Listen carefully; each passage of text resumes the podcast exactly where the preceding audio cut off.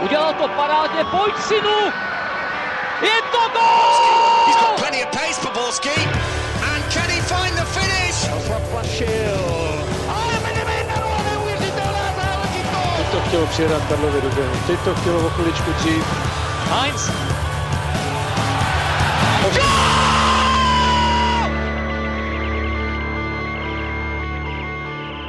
Dobrý den, vítejte u nového dílu Fotbal Focus podcastu. Na úvod je třeba vám všem popřát všechno nejlepší do nového roku. Budeme rádi, když si nás opět týden co týden naladíte do svých sluchátek, mobilů nebo počítačů a snad vám ty pondělky alespoň trochu zpříjemníme. Katar už je minulostí a tak se vracíme zpátky do českého rybníčku a tentokrát se zaměříme na přestupové dění u nejlepší trojky, jelikož jak v Plzni, tak i Slávy a na Spartě je v zimě hodně živo.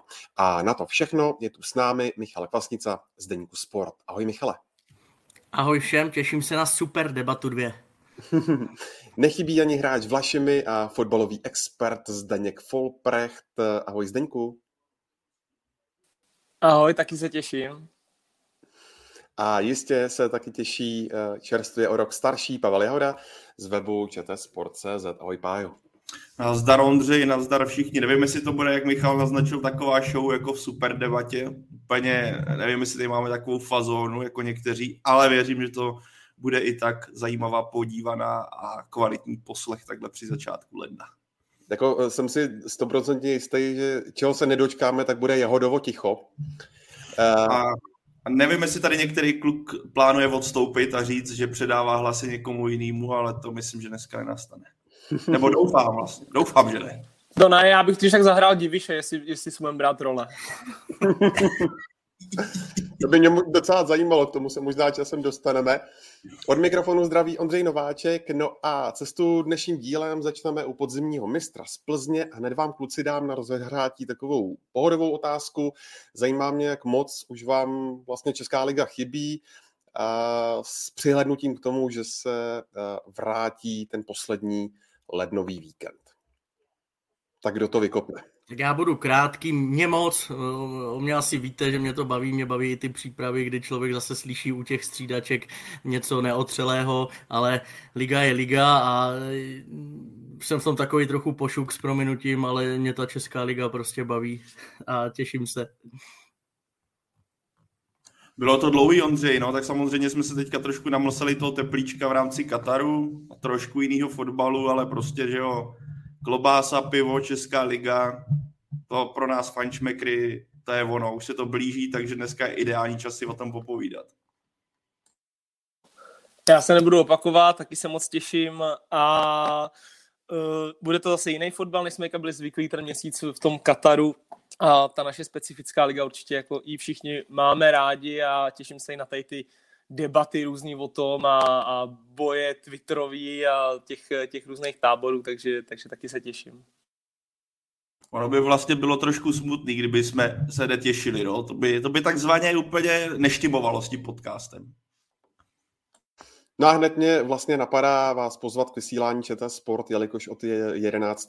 ledna ještě předtím, než uh, opět vyběhnou hráči na ligové trávníky, tak se hraje eh, přípravný Malta Cup, eh, kde je mimo jiné Zlín a ty přímé přenosy odvysílá právě ČT Sport a web čtsport.cz a teďka už pojďme na konkrétní jména, protože Plzeň získala uh, vlastně ještě v minulém roce Matěje uh, Vidru. Michal, zajímá mě, proč vlastně zvolil tu cestu z Anglie do štruncových sadů a když to tak vezmeš, tak eh, za ta léta, co Matěj Vidra působil eh, v Premier League anebo v druhé anglické lize, tak není přece jenom tohleto trošku ústup eh, ze slávy?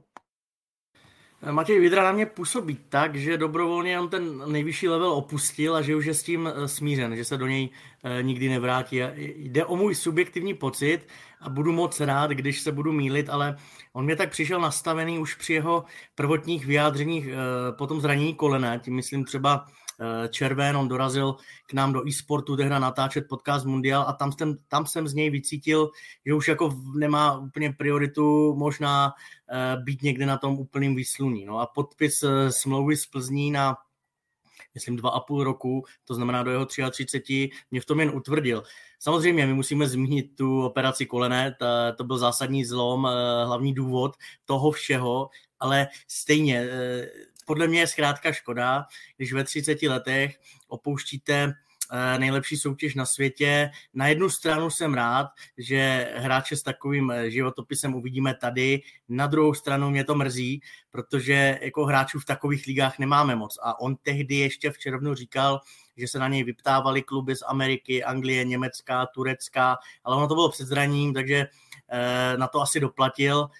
Ještě k té Premier League, on někdo možná namítne, vždyť tam jen střídal a většinu času byl v Barley náhradníkem a kde si co si OK, to je pravda.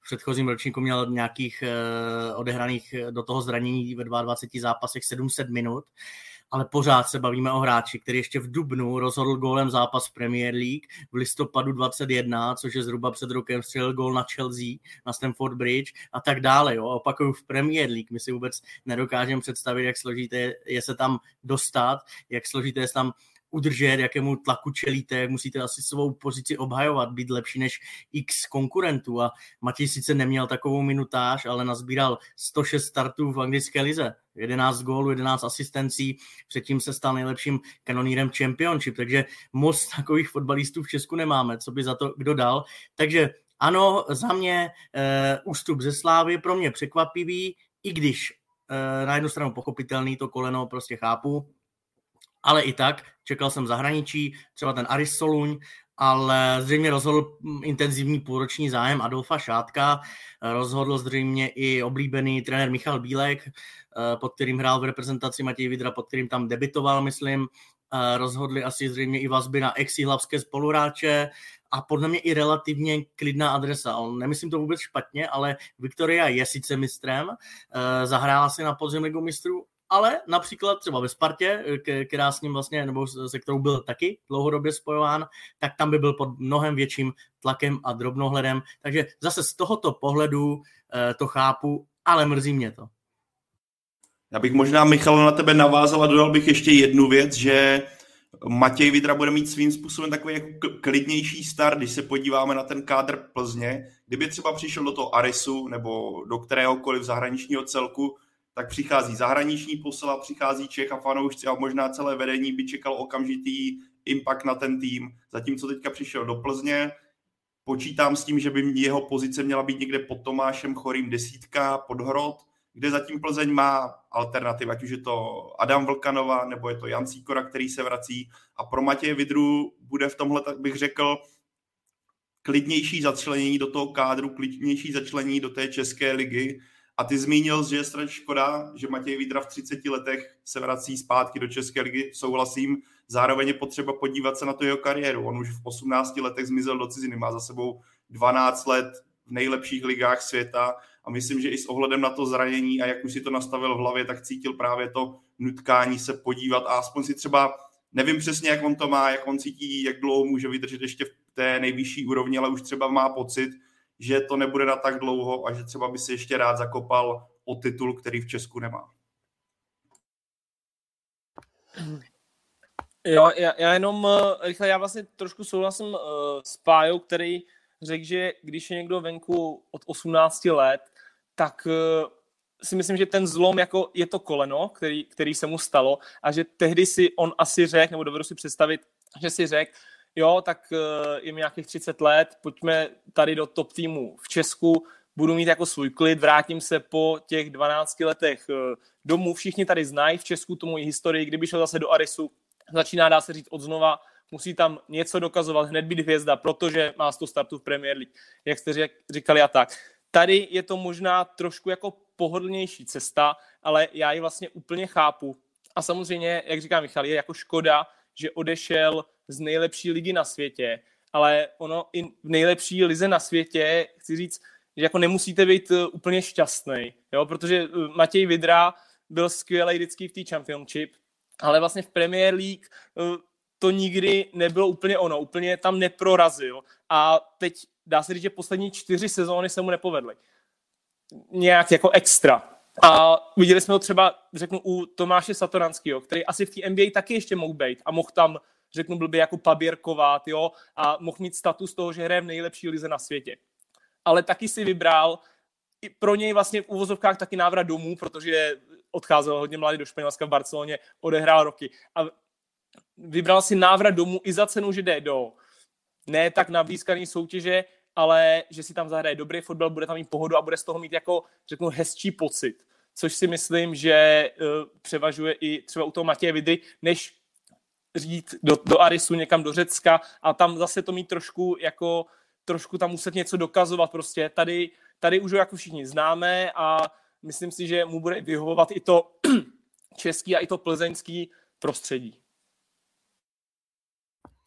A asi Ondro jde zmínit určitě věc, která k fotbalu patří, k profesionální fotbalu, a to jsou peníze. Matěj Vidra dlouho byl v nejlepších lidách světa, byl v Premier League, kde ty peníze rozhodně nejsou nízké, takže svým způsobem nevidím ne, do jeho kreditní karty, jo, nevím, jak to roz, rozjížděl, jo, ale myslím si, že obecně, že asi má něco našetřeno a nenutí ho to třeba sehnát ještě za rychlými, velk, většími penězi někde za hranicemi, když ví, že má třeba něco už jistýho, v Plzni rozhodně strádat nebude, ten plat taky bude velice pěkný a to se, to se dá připojit k tomu, co jsme tady zmínili, proč vlastně Matěj Vidra zvolil tuhle cestu. Vidíš tam, Michale, třeba mm, na druhou stranu i nějaké úskalí s přihlédnutím k tomu, že Matěj Vidra nehraje od nějakého dubna, právě kvůli tomu zranění Michal Bílek eh, říkal, že s ním musí být eh, realizační tým eh, trpělivý, tak není tohle to přece jenom trošinku takové menší úskalí? Je a dokonce bych neřekl, že, ne, že, není, že nemalé, že je nemalé. Je, mm, vidím to i u Maníkovského Jaroslava Svozila, také si udrhl e, křížený přední vás v koleni v dubnu loni a e, sice jako začíná, sice už kope do balonu, ale furt to není e, na fyzický kontakt, furt to není do souboje, takže do zápasu to stále není a jak říkal Pavel Hapal, chce to trpělivost, takže já si dokážu představit, že ten Matěj Vidra, že to bude úplně, no, nebo úplně hodně podobné, že se na to nebude spěchat, nebude se to chtít uh, jako nějak úplně, hm, jak to říct, uh, urychlit. Uh, oni mají výhodu v tom, že mají tréninkový hřiště vyhřívaný travnatý, takže tam asi ne, on se nedostane na umělku, zaplať pán Bůh pro něj, ale jinak si myslím, že to bude chtít jako velkou trpělivost, velkou míru nějaké jako eh, času, fakt jako nějaký individuální program a abych se nedivil, kdyby jsme ho viděli eh, až třeba v březnu jo, na trávníku v Lize. To, to je jako takový můj odhad, ale říkám, nevidím do toho, nevím, co přesně on dělá, ale z těch slov, ať už Michala Bílka, ať už Pavla Horváta, tak to na mě takhle působí a asi se k tomu ještě dostaneme, že mm, Plzeň možná ještě pokukuje po něčem eh, směrem dopředu, tak to je možná známka taky toho, že mu dají čas. Jak říká Michal, já si myslím, že tohle může být jako možná i ten hlavní důvod, proč on šel do té Plzně a nešel ještě někam jinam, protože určitě uh, že jo, proběhly už před podpisem smlouvy jako debaty s panem, uh, prostě, jako s panem Bílkem a, a ze všema kolem, kolem té Plzně. A přesně si řekli tady to a nedovedu si představit, že by Matěj Vidra šel i řeknu třeba do Arisu nebo někam ještě třeba do Bundesligy a vlastně tam by samozřejmě po něm hned chtěli, aby jako teď si přišel z Premier League a teď hráj, teď to na tobě postavíme a ty máš to jméno, máš ty čísla, máš historii a tak. Takže si myslím, že to je jako velký důvod toho jeho návratu, že on ví, že tady uh, to bude takhle nastavený. Teoreticky Plzeň, když to řeknu blbě, ho jako hned nepotřebuje, aby hned řekli, musíš být nastížený hráč, protože nemáme útočníka, nemáme desítky, oni vlastně všechno tak nějak v pohodě mají, ligu vedli i bez něj, a on tady dostane právě ten čas, který on potřebuje, který si myslím, že by třeba v tom Arisu, protože tam jsou prostě blázni v tom Řecku a tak si myslím, že by ho tam jako nedostal tolik, jako dostane v Plzni. To bude pro něj taková jako větší pohoda, taková příjemnější cesta, hlavně po tom zranění. Pro mě ale jako Matěj Vidra, pokud teďka tady byly zmíněny důležitý faktory, ale pokud Matěj Vidra se dostane do formy a bude zdravotně fit a uvidíme, řekněme, Matěje Vidru v té, tak, jak bychom asi chtěli vidět, tak pro mě on může být naprosto klíčová postava Plzně pro zbytek sezóny, která může dost zamíchat šancemi v boji o titul, protože jak tady padlo, Matěj Vidra už samozřejmě asi to nejlepší má za sebou, ale rozhodně ještě nepatří do starého železa. A osobně to vidím tak, že ta kooperace s Tomášem Chorým, kdy on by mu byl za ním podhrot, by Matěj Vidrovi mohla skvěle sedět. Když si vzpomenu Matěj Vidra ve Watfordu, kdy si kooperoval v tomhle stylu s Trojem Dýnem, taky silový útočník, hroťák, on byl těsně pod ním a svědčil jim to skvěle. On tehdy měl výborná čísla, tehdy to angažmá mu se dělo naprosto, řekl bych, až dokonale. A na tohle si myslím, že Michal Bílek v podobě Matěje Vidry a Tomáše Chorého by mohl navázat. A, ale samozřejmě je tady ten prvek, o kterém teďka se mluvilo, jestli Matěj Vidra ze sebe dokáže ještě dostat, nechci říct 100%, ale třeba těch 90, 95, co mu zdraví dovolí. Když už jsme u toho, Michale, zmínil si, že v Plzni možná pokukují po uh, někom ještě dopředu, tak si jenom připomeňme, že kromě Matěje Vidry, tam je právě Tomáš Chorý, je tam Honza Kliment, a je tam Fortun Basy, který hostuje z Ferencvároše a René Dědič, ten tady tomu hostování skončilo, ten se nechytil, odešel, tak uh, můžeme být konkrétnější, o koho by se mohlo jednat? Podle mých informací koukají do Karviné a koukají na nigerijského útočníka Rafia Dorosinmiho, Eh, sleský druholigista si Olomouci, která hledá náhradu za Mojmíra Chytila, řekla, řekl za čerstvě 20-letou Afričana uh, milion eur. Nabídka Plzně by se mohla pohybovat okolo 15 milionů korun, takové mám informace z víkendu. Uh, je to zřejmě i reakce na to, že nejen Vidra není ještě OK, ale není OK ani Kliment. A kdybych si měl jako typnout, tak nedivil bych se, kdyby ten transfer po vzoru eh, Adriela Baluji, Kristyho Čoseho či Eduarda Santose klapnul. Pokud tedy do Duro Sinmiho ještě nevletí Slávě, které ono se taky líbí a eh, které se zase táhne příchod Mojmíra Chytila. Je to takový hezky zamotaný všechno.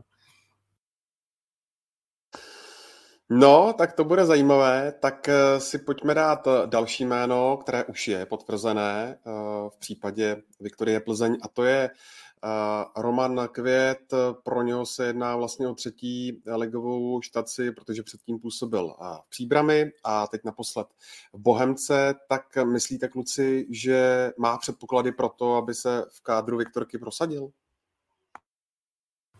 No, za mě třeba víc eh, v Plzni než ve Slávii, typologicky se mi do Viktorky hodí víc, byť paradoxně bychom možná v Lize nenašli dva rozdílnější herní způsoby než defenzivně sešněrovanou Plzeň a živelnými Bohemians, jako tomu bylo na podzim.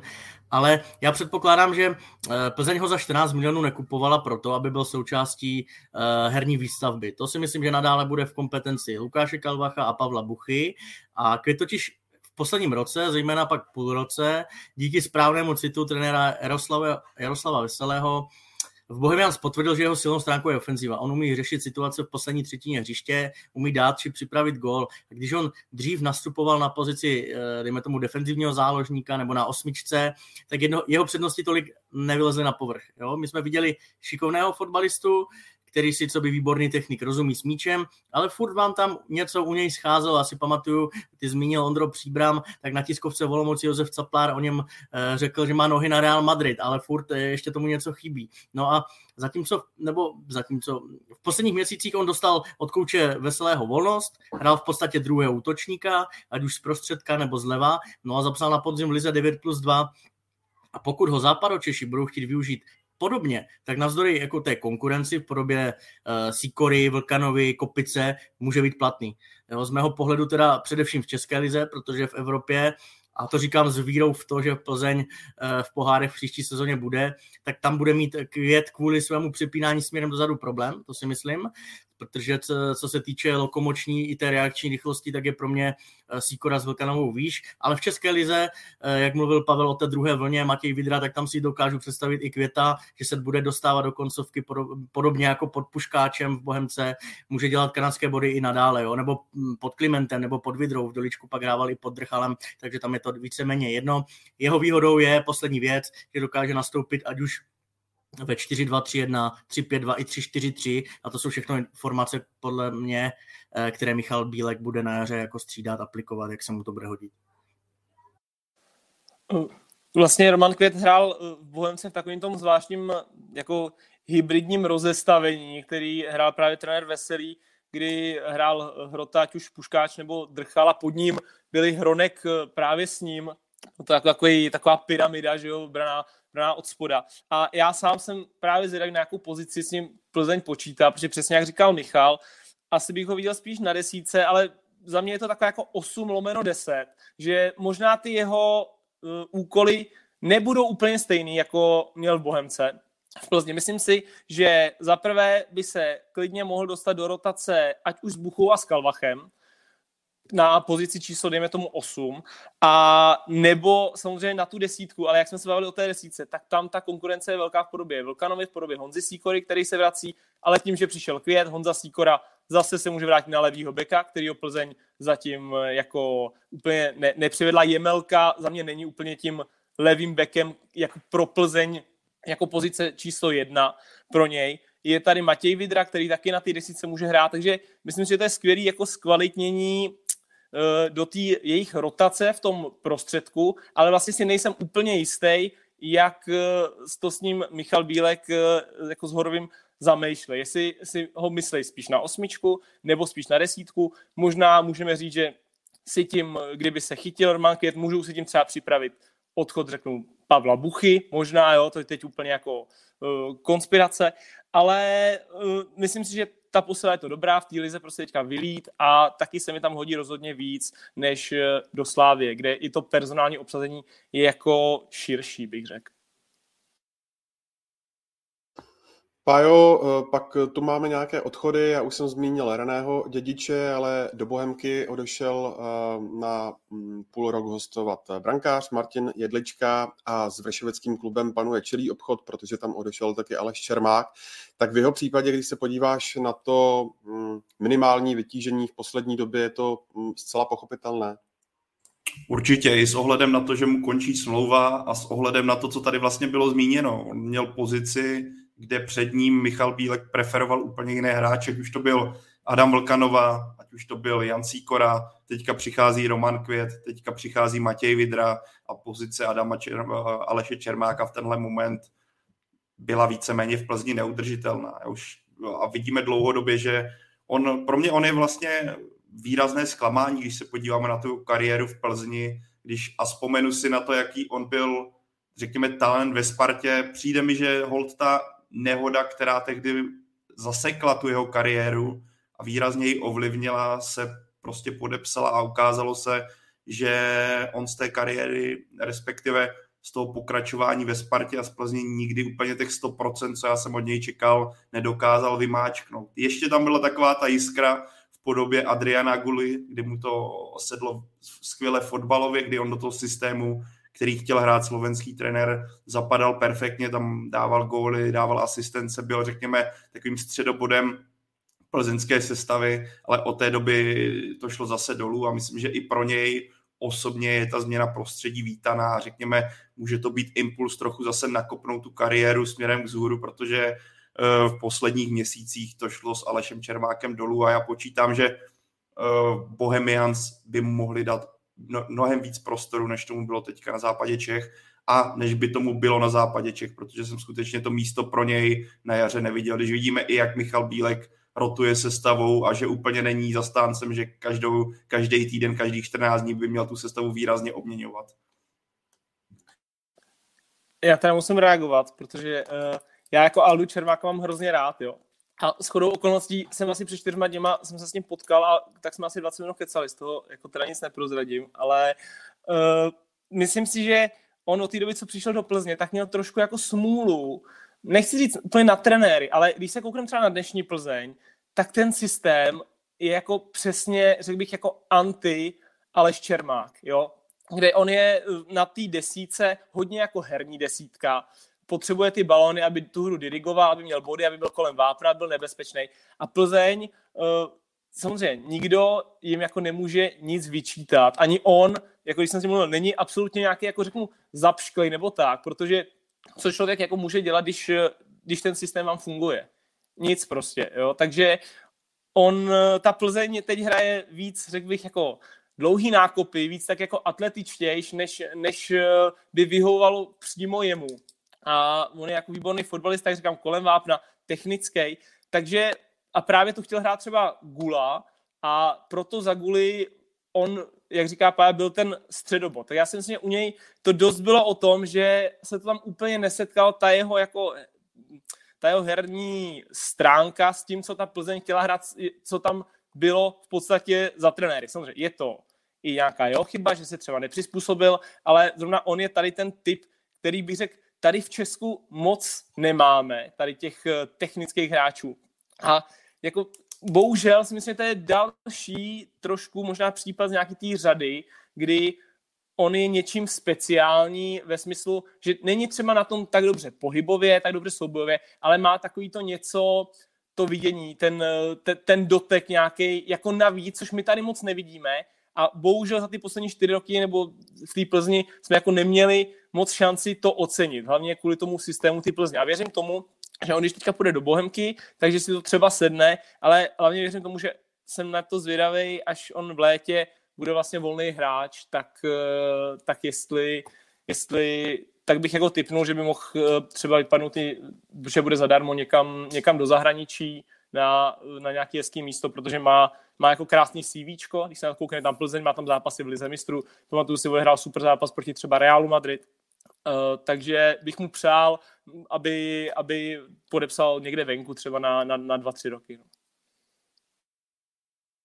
My se, my se budeme o Bohemce šířeji bavit příští týden, ale já jsem celkem zvědavý, ty jsi tady Zdeny teďka zmínil, že by měl dostat větší prostor, s čím já počítám, ale jak se právě Bohemka změní, když vezmeme v potaz zmíněný Roman Květ, odešel Petr Hronek, a přichází Aleš Čermák, uh, hráč, který je rád na balonu, je taková ta hravá desítka, ještě tam máš Morávka, který teďka nedostával moc prostoru, ale je to, že jo, taky jiný typ fotbalisty, jak se změní styl Bohemky, jak na to trenér Veselý dokáže zareagovat tím, že mu odešli dva, dvě stabilní, dva stabilní hráči základu, kteří dobře kooperovali právě s Puškáčem a jak právě dokáže zapojit uh, hráče typu Čermák a podobně. Na tohle jsem hodně zvědavý. Zase Matoušek je dorychlá, to, to, jo, to, tam by to nemuselo být úplně, jako, jak ty naznačuješ. Já si dovedu představit úplně kus za kus, že to zůstane víceméně ta sestava stejná a místo Hronka s, s Květem bude Čermák s Matouškem pod Drchalem lomeno Puškáčem. To úplně v klidu se dokážu představit.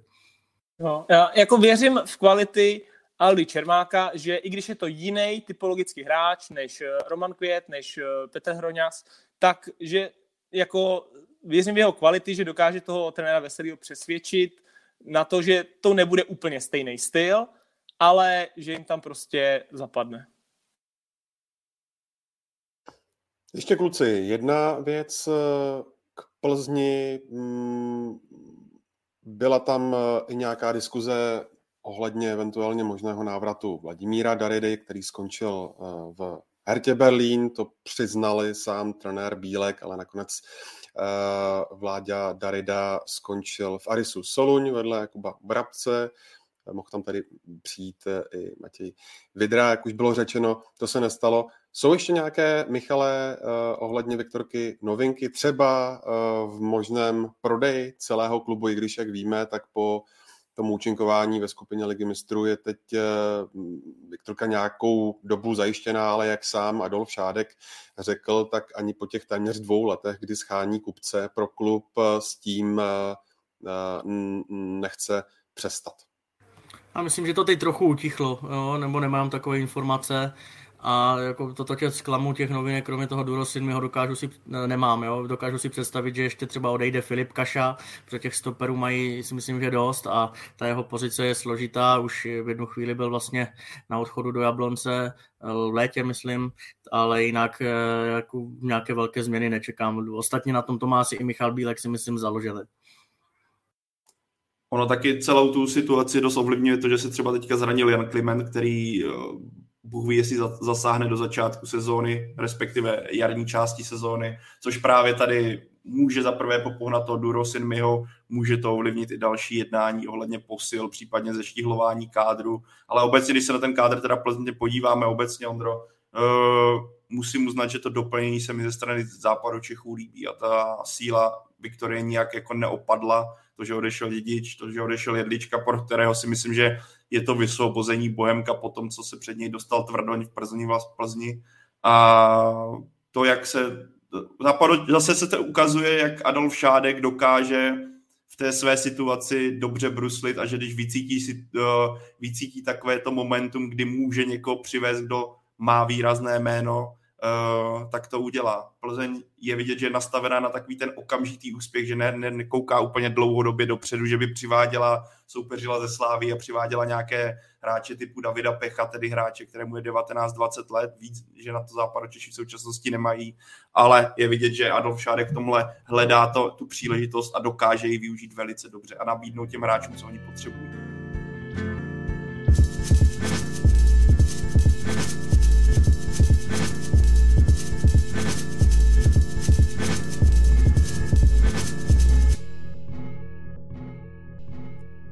OK, tak eh, pojďme k druhému týmu tabulky a to je Slávě, která je vlastně o mm, dva body pod eh, Plzní. Dendo, ono se často zmiňuje, že eh, v zimě je to přestupní období spíše klidnější než v létě a zase tolik velkých přestupů, transferů se nedělá, ale když se podíváme právě na Plzeň, kterou jsme teď zmiňovali, a nebo i na Slávy, o které si budeme povídat, a pak samozřejmě taky na Spartu, kde přišlo hned několik hráčů z ciziny, tak e, opět začínají probíhat takové menší hvězdné války, tak čím si to vysvětluješ? Tak e, myslím si, že dost hybatelem tady toho je takový to, když eh, najednou ten jeden z těch tří týmů vidí, že ten jiný něco jako dělá, jo? Že, že někoho připravuje nějaký transfer. A když si vezmeme, že dejme tomu Plzeň, tak má peníze z ligy mistrů. Uh, takže má budget na to, aby mohla ty transfery dělat. Slávia vypadla z konferenční ligy, plus nevede ligu, což znamená jako neuspokojivý půl rok, takže taky i směrem k těm fanouškům chce jako ukázat takový to, nám se to nelíbí, my, my s tím jako něco děláme, my to okysličujeme a tak. A to samý Sparta, to zase ztrácí 7 bodů na prvního. Takže vlastně všechny tady ty tři týmy mají jakoby nějaký náboj nebo mají důvod, proč posilovat. A já si myslím, že přesně Plzeň najednou se začne mluvit o tom, že přivede tady toho hráče a už najednou slyším hlasy ze Sparty. Sakra, my jsme sedm bodů za ním a máme tady za, za zády jako na Nakřetinského jeho peníze ta Plzeň skoro prostě bankrotovala nedávno a teďka přivádí hráče my nikoho a teď jenom Slávě, jo, teď Sparta někoho přivádí, teď zase ve Slávě, teď oni někoho přivádí, jo, my chce. Takže myslím si, že to rozpoutá mezi sebou, přesně jak říkáš, tady ta trojice, takový to jako když vy, tak my taky, trošku. A myslím si, že to je jedině dobře pro nás. Aspoň se tady máme o čem bavit a, a lidi, lidi to mají určitě taky rádi a jsme všichni zvědaví, nebo já jsem moc zvědavý na, na ty nový jména, na takový ty jako neokoukaný, který asi nikdo nemáme prostě úplně v hlavě, nemůže nikdo říct, jak hraje Okbu, že stopera, protože asi nikdo to nesledoval poslední tři roky, vyloženě tuhle soutěž, takže já jsem... Ne jo, Zdendo, moc... fakt ne. Omlouvám se teda, ne. Jsem, já jsem, na to... jsem zde zklamaný, že jsi s před tímhle dílem nepustil poslední půl rok uh, Lilstrému, uh, a neskoukl všechny záznamy, protože jsme se domluvili, že to přesně dáš. Ale já, já jsem jenom trapně si dal klasicky, že jo, Igoch Ogbu highlights, že jo, The New Nigeria Warrior a, a tak, no. Takže jsem na to strašně zvědavý a, a těším se na to, jak i, i tady to se samozřejmě bude hodnotit. Komu se přestupy povedly, komu se nepovedly. Je to další uh, jako střípek do té skládačky, který pak udělá nějaký ten výsledek. Ty jsi tady z Denny vykopl Ogba, tak já ho rovnou jako na tebe navážu, protože já jsem kromě highlightů, přesně který říkáš, když jsem si sjel YouTubeové věci, kde samozřejmě každý vypadá naprosto skvěle a každý by svým způsobem mohl hrát za Real Madrid, když tě šikovní se stříhají, tak jsem rozhazoval i Lasa a informační dotazy směr sever a vrátili se mi vlaštovky vlastně s dobrými zprávami, řekl bych, pro fanoušky Slávě, protože co se mi doneslo, tak jako ohlasy na Ogba jsou takové, že v poslední sezóně naprosto fantastický a možná nejlepší hráč celé norské ligy. Když budeme skromnější, tak jeden z nejlepších hráčů norské ligy na pozici stopera, komplexní, rychlej, dobrý na balónu, skvělej, co se cíly týče, skvělej, co se týče vyhraných soubojů ve Vápně. Obecně jeho tým velký překvapení sezóny, co se uh, 34 gólů inkasovaných, druhá nejlepší bilance v ročníku, což vypovídá o tom, že ta defenziva s ním fungovala. A když využiju i věci, co jsem se koukal, tak se stří, mi přišlo hodně sebevědomý a taky dob, dobře četl, četl to, hru. Ale jako tyhle tři prvky, co jsem zmínil, vycházely z informací právě od člověka, který Norskou ligu sleduje a který Ogba má nakoukanýho, na rozdíl od nás, kteří jsme si najeli ty highlighty. Takže na první dobrou to na mě působí velice dobře. A co bych vypíchl ještě? Když se podívám, a co jako ve mně zbuzuje vlastně naději na, ve smyslu toho, že by to mohl být pro Slávy dobrý, dobrý kauf, Vycházím z toho, že za prvé sešívaní toho hráče sledovali už dlouhodobě, není to jako zase nějaký výstřel ve stylu, tady se objevilo jméno, někdo nám ho teďka doporučil, tak uvidíme. Už se s ním koketovalo vlastně dřívější době. A zmínil bych ještě druhou věc, když se podíváme na nákupy Slávě ze Skandinávie, tak to vlastně víceméně by byly úspěchy nebo byly úspěchy. Když to byl že jo, Alexander Bach, který se povedl fantasticky, byl taky nějakou dobu sledovaný a následně zamířil do Benfiky. Izák Hien, často skloňované jméno, které bylo blízko Slávy, ale nakonec to nedopadlo s vlivem toho, že Garden tehdy ne, vlastně bojoval v pohárech a ten, k tomu obchodu nedošlo. A když se podíváme na to, kde ten hráč teďka je, skvěl povedený, až má v hlasu Verona, je o něj zájem v dalších klubech a může udělat ten pokrok dál.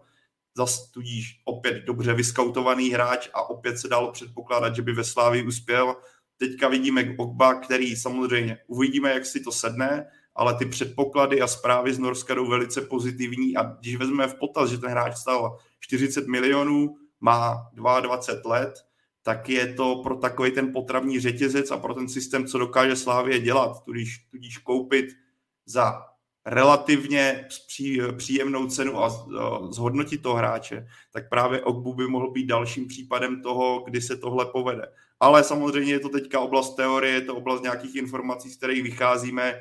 Přijde Česká liga, přijde sehrávání se spoluhráči, tohle jako bude ještě otázka dalších týdnů a měsíců. Ale ten, prv, ten ta prvotní, prvotní informace a prvotní jak to zapadá a jak to, jak to působí, tak si myslím, že tohle by ze strany Slávě mohla být trefa do černého. Čím si kluci vysvětlujete, že Slávia se poohlédla v zahraničí po poměrně uh, delší době? Já si myslím, že v Edenu si vyhodnotili, že pro úspěch v České lize potřebují hráče s co nejrychlejší aklimatizací na tu naši běžecky náročnou soubojovou soutěž. Jo? Že Tudíž Slávy vlastně přiváděla sice cizince, kteří mají specifickou typologii oproti Čechům, ale už z historií eh, ve Fortunalize. Santos, Everton, Tiehy, Sor, Kačaraba, Ekpaj, Plavšič, Talověrov jo, a tak dále. Takže pro mě, myslím si, že to bylo tak, že hlavním důvodem byl nějaký si strategický plán, no a občas taky uh, hold zkrátka transferový nezdar, Eh, protože o docela dost těch stoperů ze zahraničí, o, teď, o kterém teď mluvil třeba Pavel, tak eh, nevyšla. Jo. Měla Slávě o nich v minulých přestupových oknech zájem, ale hol to nedopadlo, eh, to je fotbal, ale jinak si myslím, že Eh, došlo k jakému si také mm, změně nějakého si strategického plánu, co se týče zhánění posil, aby nemuseli dostávat někoho rok eh, do nějaké pohody, tak jak se tady ne, vlastně neprosadil ani Matsen a spol, tak eh, tak to je jako taková, to je můj pohled, třeba bude mít na to Zdeněk nebo někdo odlišný, zajímá mě to, ale já si to vysvětluju takhle. Já si myslím, že Slávie v podstatě přivádí dva takové jako typy posil. Uh, jedno bych řekl, že je, nebo jeden ten typ těch posil je, řekl bych, z hlavy toho skautského oddělení, který jako Slávě má super. A druhý typ posil je, řekl bych, z hlavy realizáků což jsou hráči, kteří jsou jako prověření tady tou ligou a trenér jako Trpišovský a Zenda Uštecký a tak, tak eh, hodně dají třeba i na zápasy právě, který hrajou ten tým proti Slávy. Takže já se nedivím vůbec zájmu třeba o Mojmíra Chytila, který stoupnul po tom, co on měl ten super zápas proti Slávy, protože oni to jako rád to dělají, takhle trpišák, že když se někomu daří prostě proti ním, tak oni o sobě vědí, že my jako Slávě máme dobrý manšaft, máme dobrý stopery a jestli ten hráč teda hraje takhle dobře proti nám, tak už jako tu kvalitu má. A oni tohle rádi tohle dělají, že někdo, když je dobře proti ním, že jako zbystří. A na druhou stranu pak to skautské oddělení má tady ty hráče, jako je Ousou, jako je teďka třeba Ogbu. A například u toho Ousova jsme viděli za mě Ousou jako trefa do černého. Možná nikdo ani netušil, že tak rychle vylítne. Samozřejmě bylo to i tím, že si Slávy jako zranili ti stopeři, že byl tam tehdy vlastně David Hovorka, Ondra Kudela, myslím, a, a on tam vlastně zapadl hrozně rychle. A za mě Ousou je za rok jako vývozní artikl, jo, fakt, fakt velký, vzhledem k jeho věku, vzhledem, vzhledem k tomu, co už má odehráno. A ty příchody z toho severu mi přijdou dost logický, protože ta lig, ty ligy tam jsou ty naší jako podobný. Takže pokud, pokud ten Ogbu už pět let hraje v Norsku, tak by asi neměl mít problém s aklimatizací na tu naší českou ligu. Navíc bude tady mít uh, Petra Olajinku, bude tady mít, tady mít uh, vlastně se Usora, svoje krajany z Nigérie. Hlavně si myslím, že Petr Olajinka tím postavením v tom týmu by mu mohl hodně pomoct. Myslím si, že tak jako tři z jedné země africký je tak akorát. Ze své zkušenosti si myslím, že jako víc už eh, někdy nemusí, nemusí dělat dobrotu, když, když už jsou ve velké partě. Takže myslím si, že tady to všechno oni určitě brali v potaz je to rychlostní typ stopera. Slávě jejich, řekl bych, skoro první požadavek je, že potřebují mít stopera, který má absolutní rychlost, protože oni, jak hrajou nátlakově, tak ty stopeři často zůstávají s útočníkem soupeře jeden na jednoho a musí mít prostě rychlost. Takže já bych řekl, že jim do toho zapadá krásně a samozřejmě uvidíme až za, nevím, za půl roku, možná spíš za rok, jestli uh, norský kamarád Pavla Jahody si ho jenom uh, namazal na chleba, nebo, nebo jestli měl pravdu. No. Jestli si mě namaže na chleba, tak bude takový jahodový džem poctivý a vrátí se mi to stejně jak Eduard Santos, kterého jsem vyzvěhoval na začátku uh, podzimu, i když o něm si pořád myslím, a přesně tak, ale i když o něm, já si pořád myslím, že Eduard Santos Slávy může přinést ještě spoustu pozitivního, ale zmínil Zdeny, na to jsem zapomněl, Ousa, eh, ve smyslu zase povedený nákup, a to už se bavíme o potenciálně čtvrtém hráčovi, který do Slávy přišel, respektive mohl přijít. A ukazuje to, že ta severská cesta v případě sešívaných a znalosti to prostředího a vybírání těch pravých hráčů do toho systému funguje naprosto skvěle. Když to porovnáme třeba se Spartou, kde ty nákupy toho severského ražení nejsou tak úspěšné v porovnání se sešívanými. Tím se samozřejmě Sparty nechci v tomhle směru nějak dotknout, ale kdyby, když se postavíme, že ať už je to Winheim, který se nepovedl, Mober Carlson, který byl tak jako na houpačce chvilku skoro nejlepší hráč ligy, chvilku průměrák, Kasper Heyer, OK, ale zase není to žádná úplná jako nekonečná bomba, na kterou bychom žasli a, a porovnáme v tomhle směru Slávy, které se ty severské nákupy daří, tak e, je zajímavý sledovat. A celkem mě konkrétně zajímalo jména, kdo se o tohle stará právě o tuhle severskou cestu.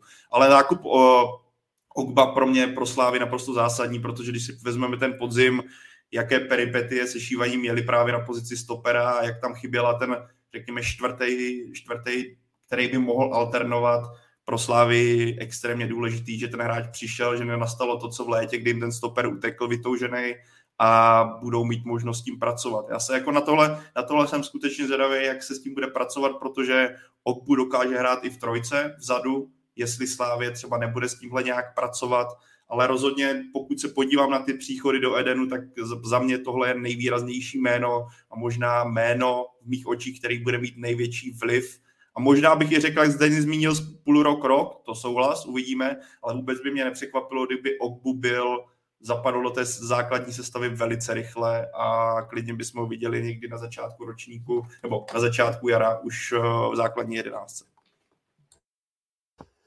Ještě přidejme notickou, že Slávia v neděli hrála první eh, zápas zimní přípravy, vyhrála nad Hradcem 1-0 a jak píše Jonatán, Slávia má budoucnost na stoperu v dobrých rukou. Včera překvapili Halenský, Kričfaluši, tady zkrátka zareagovali na stoperskou nouzi. Skvělé. Když se posuneme k dalšímu jménu, tak defenzivu Slávě by mohl vystužit taky David Pech, což je mladý back z Mladé Boleslavy. Jak ten příchod Pájo hodnotíš?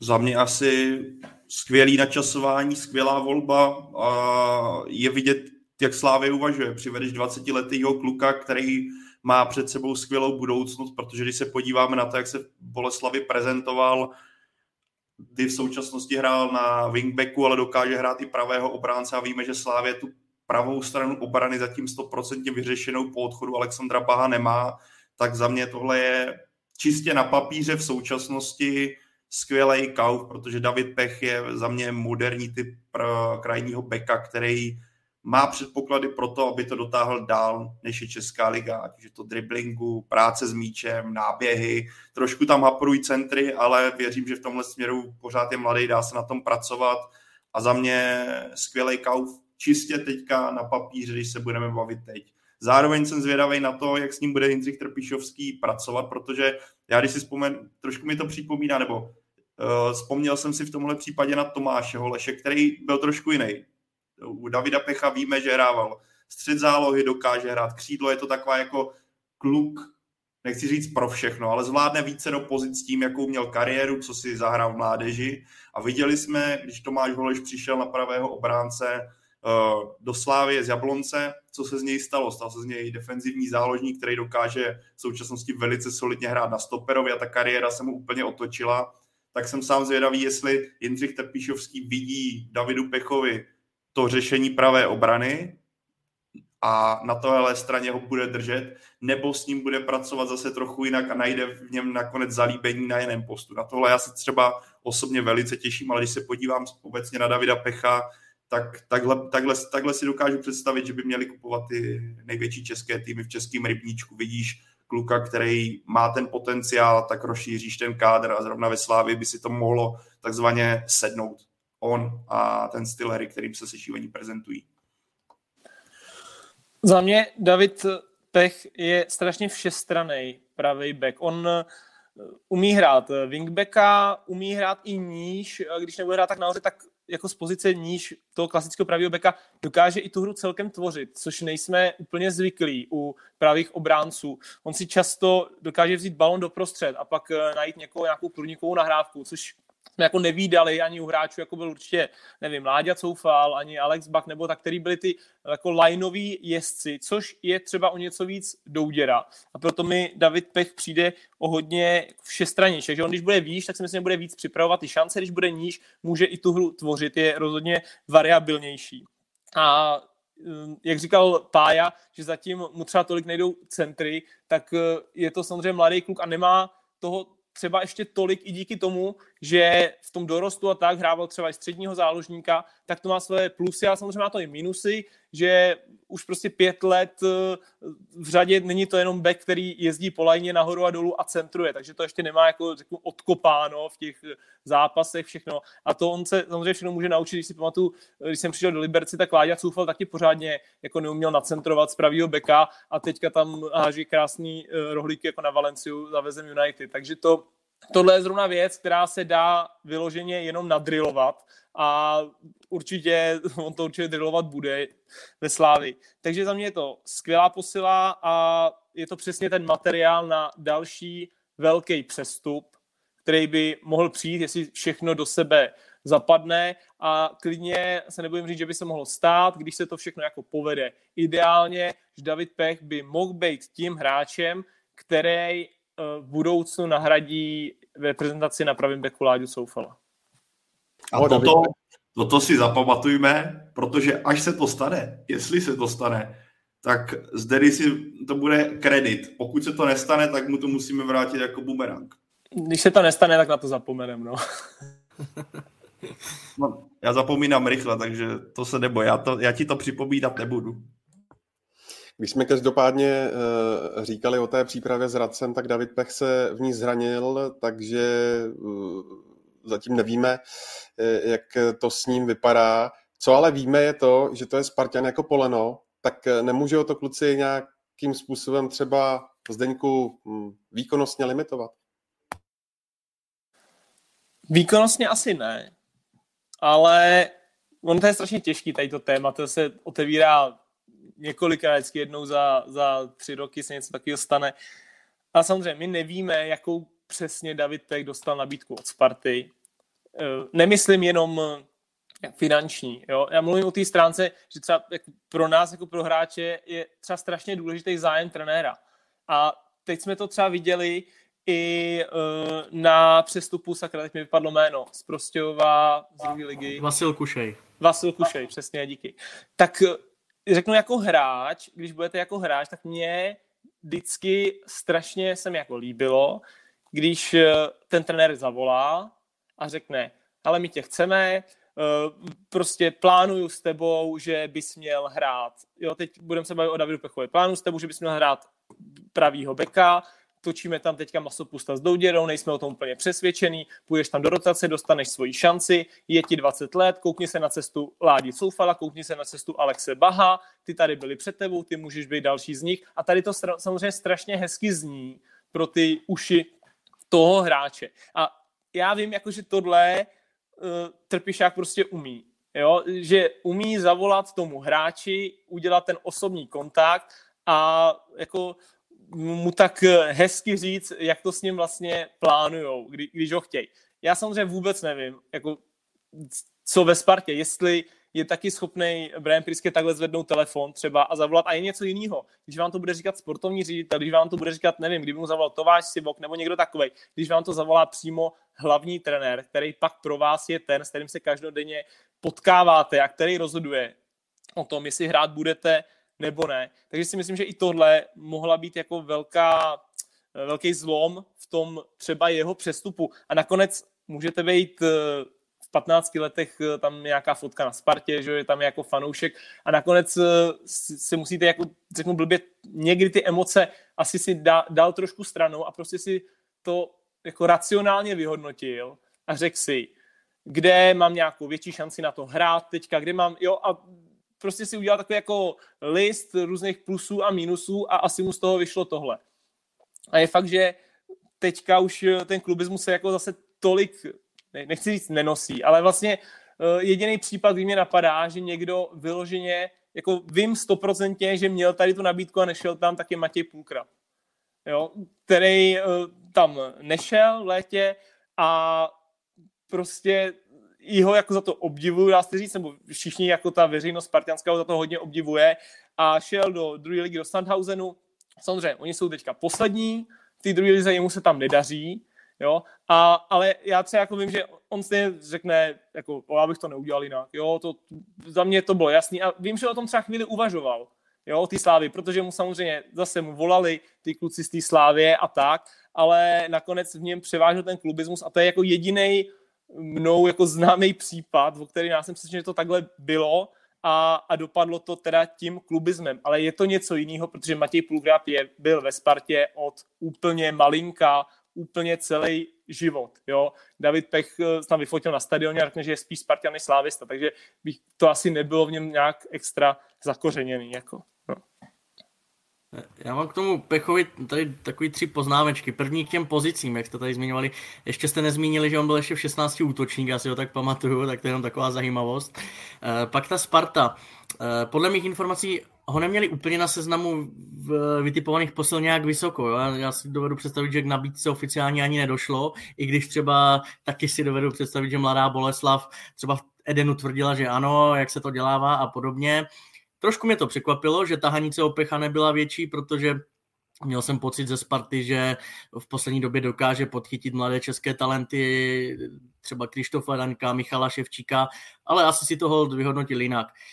E, ta Slávě, e, to by byl samozřejmě, jak jste tady kluci zmiňovali, ideální model, e, že si, že si, že ho takhle krásně ukáže a pak eh, přeprodá dobře dál, jako byl Sor, Bach, Sima, Zima, Král a, a tak dále. Ti se Fedenu jenom ohřáli a odešli za lepším, to si asi přeje každý a dalším podle mě bude David Jurásek, ale na druhou stranu jako je třeba zmínit i to B, že ani ta cenovka 30 milionů nemusí upecha nic znamenat, uh, může se po chvíli stát, uh, tomu nepřeju, ale může se, může se stát nechtěným zapomenutým, nebyl by první ani poslední, jo, vzpomeňme na Daniela Filu, Jana Matouška, Patrika Helebranda, Matěje Berana, taky přišli za eh, velké peníze jako vysnění mladíci a jak to dopadlo. Jo, tam mě přijde škoda, že nehrajou na jaře Slávě Evropu, tam by docházelo k rotaci větší. Uh, druhá škoda, že se zranil, takhle bude mít asi ten začátek za masopustem a douděrou složitější. Jo. Samozřejmě, že stát se to může, to, že jako se mu to nepovede, což eh, se prostě stává, že jo, i, i v té slávy, i, i všude jinde, ale jenom si myslím, že on je ten materiál, který mu se to jako může povést. To samozřejmě se to povede je na něm, na realizáku, na všem ostatním, jestli mu bude sloužit zdraví, uvidíme, ale já, já jsem mluvil o tom, že co si myslím, že když mu v té slávě volali, když mu ten trpišák volal a tak, tak jak mu on líčil tu jeho budoucnost ve Slávi. Tak samozřejmě mu ji líčí v tom, kam až to všechno může jako dotáhnout. No ten materiál na to je a samozřejmě uvidíme v dalších následujících, nevím, dvou letech, eh, jestli to povede nebo nepovede. No. Ale jeho jako predispozice pro ten úspěch je právě ta flexibilnost, že kdyby to třeba neklaplo na té pravé straně, tak může se prosadit nakonec uh, ve středu. Vzpomeňme skutečně, já když si Tomáš Holeš který mluvilo se o tom, jak se ten přestup vůbec nepovedl a kam by mohl zamířit, aby se nakopl tu kariéru zpátky a pak dostal prostor v tom středu zálohy a obživil a najednou se stala z něj opora národního týmu. Ale ještě k té Spartě mě ještě napadá jedna věc, možná jak zmínil z Michal, že ten nebo z Denny to zmínil, že ten zájem třeba nebyl takový, že ta oficiální nabídka možná vůbec nedorazila. Ono to možná vychází taky z té záležitosti, že Sparta tu pozici toho pravého obránce má na ní Tomáše Víznera, má na ní Jana Mejdra, který přišel v létě a možná tím, jak ta posila dorazila nedávno, že na letné usoudili, že přivést dalšího playera na tuhle pozici by bylo takzvaně nadstandardní a možná, jak zmínil Brian Priske, ani tohle jméno tentokrát neměl na seznamu ve smyslu, že vidíme, že mířil v tomhle případě spíše do ciziny. Ale za mě David Pech, kdybych si měl teďka typnout, jak říkal Zeny, tak já vůbec by měl, byl bych tým Fulprecht v tomhle takže bych byl pozitivní a nevím, jestli bude až tak na, na repre, ale má ty předpoklady, aby uspěl. A teď to bude na něm, jestli se dokáže prosadit. Pojďme ještě, Michale, zmínit eh, v téhle souvislosti eh, jméno Vasila Kuše, které eh, si už nakousl křídlo z Prostějova, které zamířilo do Mladé Boleslavy se zkušenostmi třeba i z Dynama Drážďany tak e, v baníku a na Sigmě si teď asi možná drbou hlavu. Tak to ukáže až čas, ale v rychlosti, no jak říkáš, 22 let, křídelník, zajímavá typologie, e, na podzim 5 plus 6 za Prostějov, zájem projevovali Baník, Sigma a Mladá Boleslav, chvilku to vypadalo, že půjde do Olomouce, do blízké Olomouce, jemu to dávalo smysl, pak před Vánoci měli jet podepsat smlouvu už do Baníku, a nakonec eh, odešel do Mladé Boleslavy. A jak jste tady zmiňovali ten zájem eh, těch trenérů, tak myslím, že jako tady řeknu to klišovitě tím pomyslným eh, jazyčkem na vahách byl i Pavel Hoftych, který zná Vasila od, já nevím, od 14 let, mi říkal do rozho- v rozhovoru, který ho prostě v dobrém slova smyslu bombardoval na telefonu, projevoval zájem. A to se fakt asi jde jako pak s jinačím nastavením do nového prostředí. Jo, takže jenom takhle jsem to objasnil. A jestli to bude, jestli si to budou litovat, tak to ukáže až čas. Taky se eh, tady hm, zmiňoval, já nevím, před dvěma, třema lety eh, Tomáš Smejkal z Jihlavy, tehdy jeden z nejlepších křídelníků druhé ligy, taky o něho byl zájem, skončil v Jablonci a eh, nevím, jestli teď vůbec fanoušci budou vědět, jak je to s ním, jo, protože těch startů moc nenazbíral. Petr Rada, tam to u něho to měl asi složitější, takže samozřejmě to ukáže čas, ale kontextově, když ho má Olomouc pod komínem, když má Baník dva hráče na hostování na křídlech a on byl třeba v létě, dejme tomu, za, k mání za polovinu ceny, eh, za nějakých 1,5 milionu, tak si myslím, že se to vyzkoušet mohlo a mělo. Jenom rychle, z pozice jako hráče, tak pro mě to bude strašně důležitý, když ten trenér ti zavolá a, a pro, projeví o tebe zájem.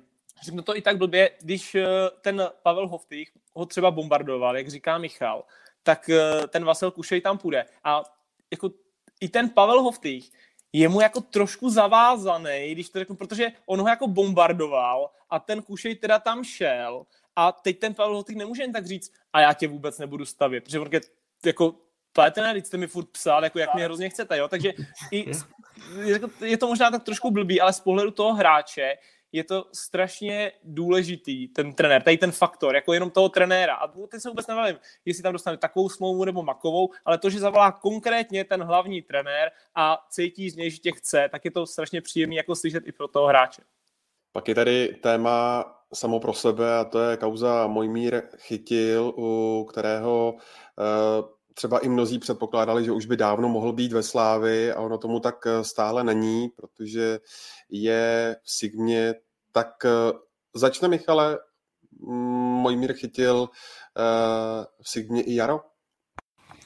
No, jednalo se ve středu 4. ledna a je dost pravděpodobné, že v těchto dnech či hodinách se to obnoví a možná naposled, protože Slávia odlétá v úterý 10. ledna, to znamená zítra do Portugalska a každý trenér chce mít kádr pohromadě, i když samozřejmě není problém dorazit tam dodatečně.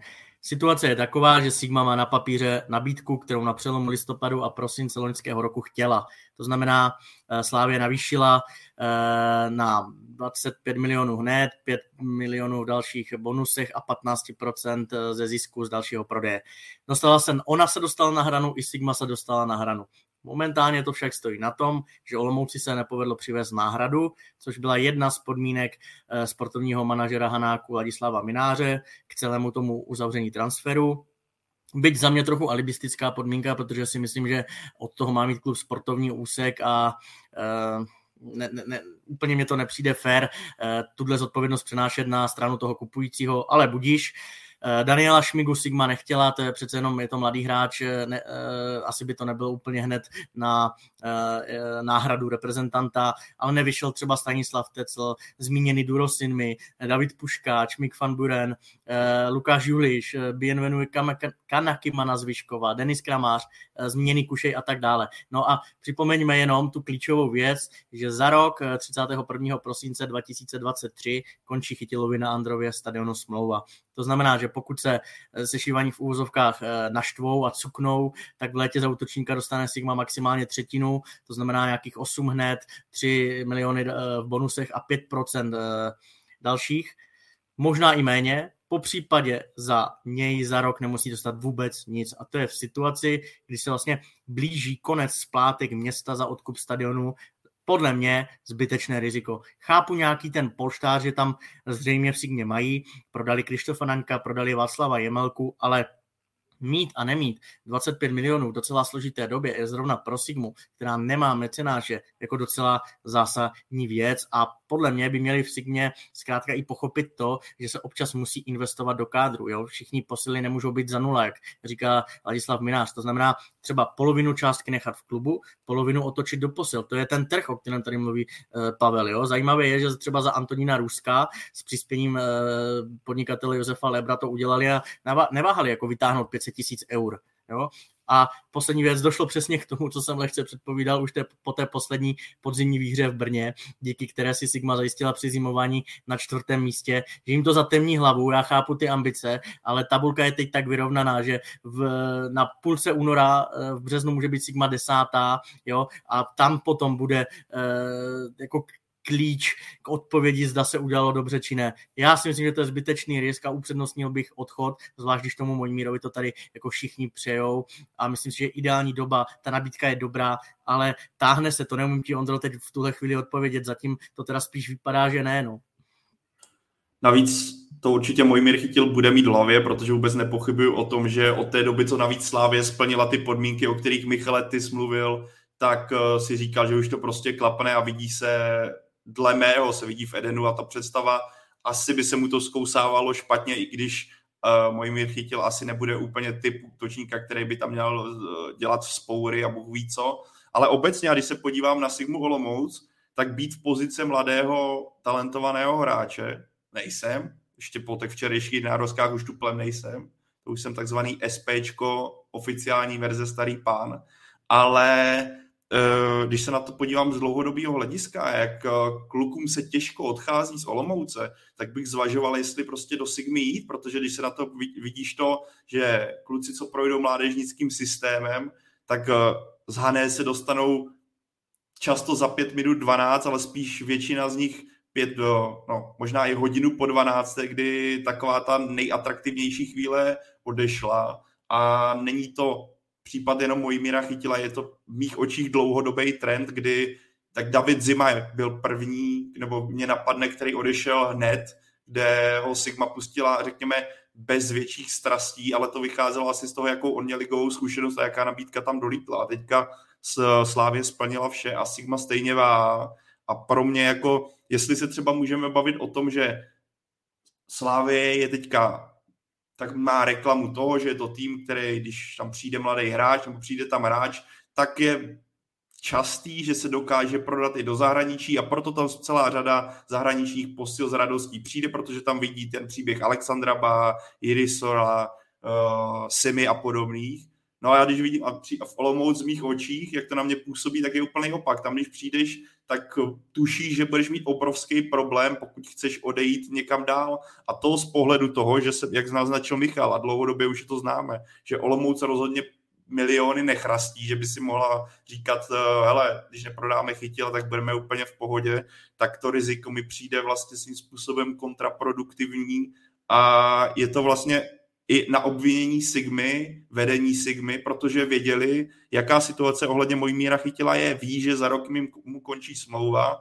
ví, určitě hráč to naznačil, že prodlužovat neplánuje, tudíž během podzimu za mě měli daleko intenzivněji jednat o té náhradě, která měla za míra chytila dorazit a ne to řešit v momentě nebo dostat se do situace, kdy budeš na tomhle závislý, jak ti to odpadává jeden za druhým.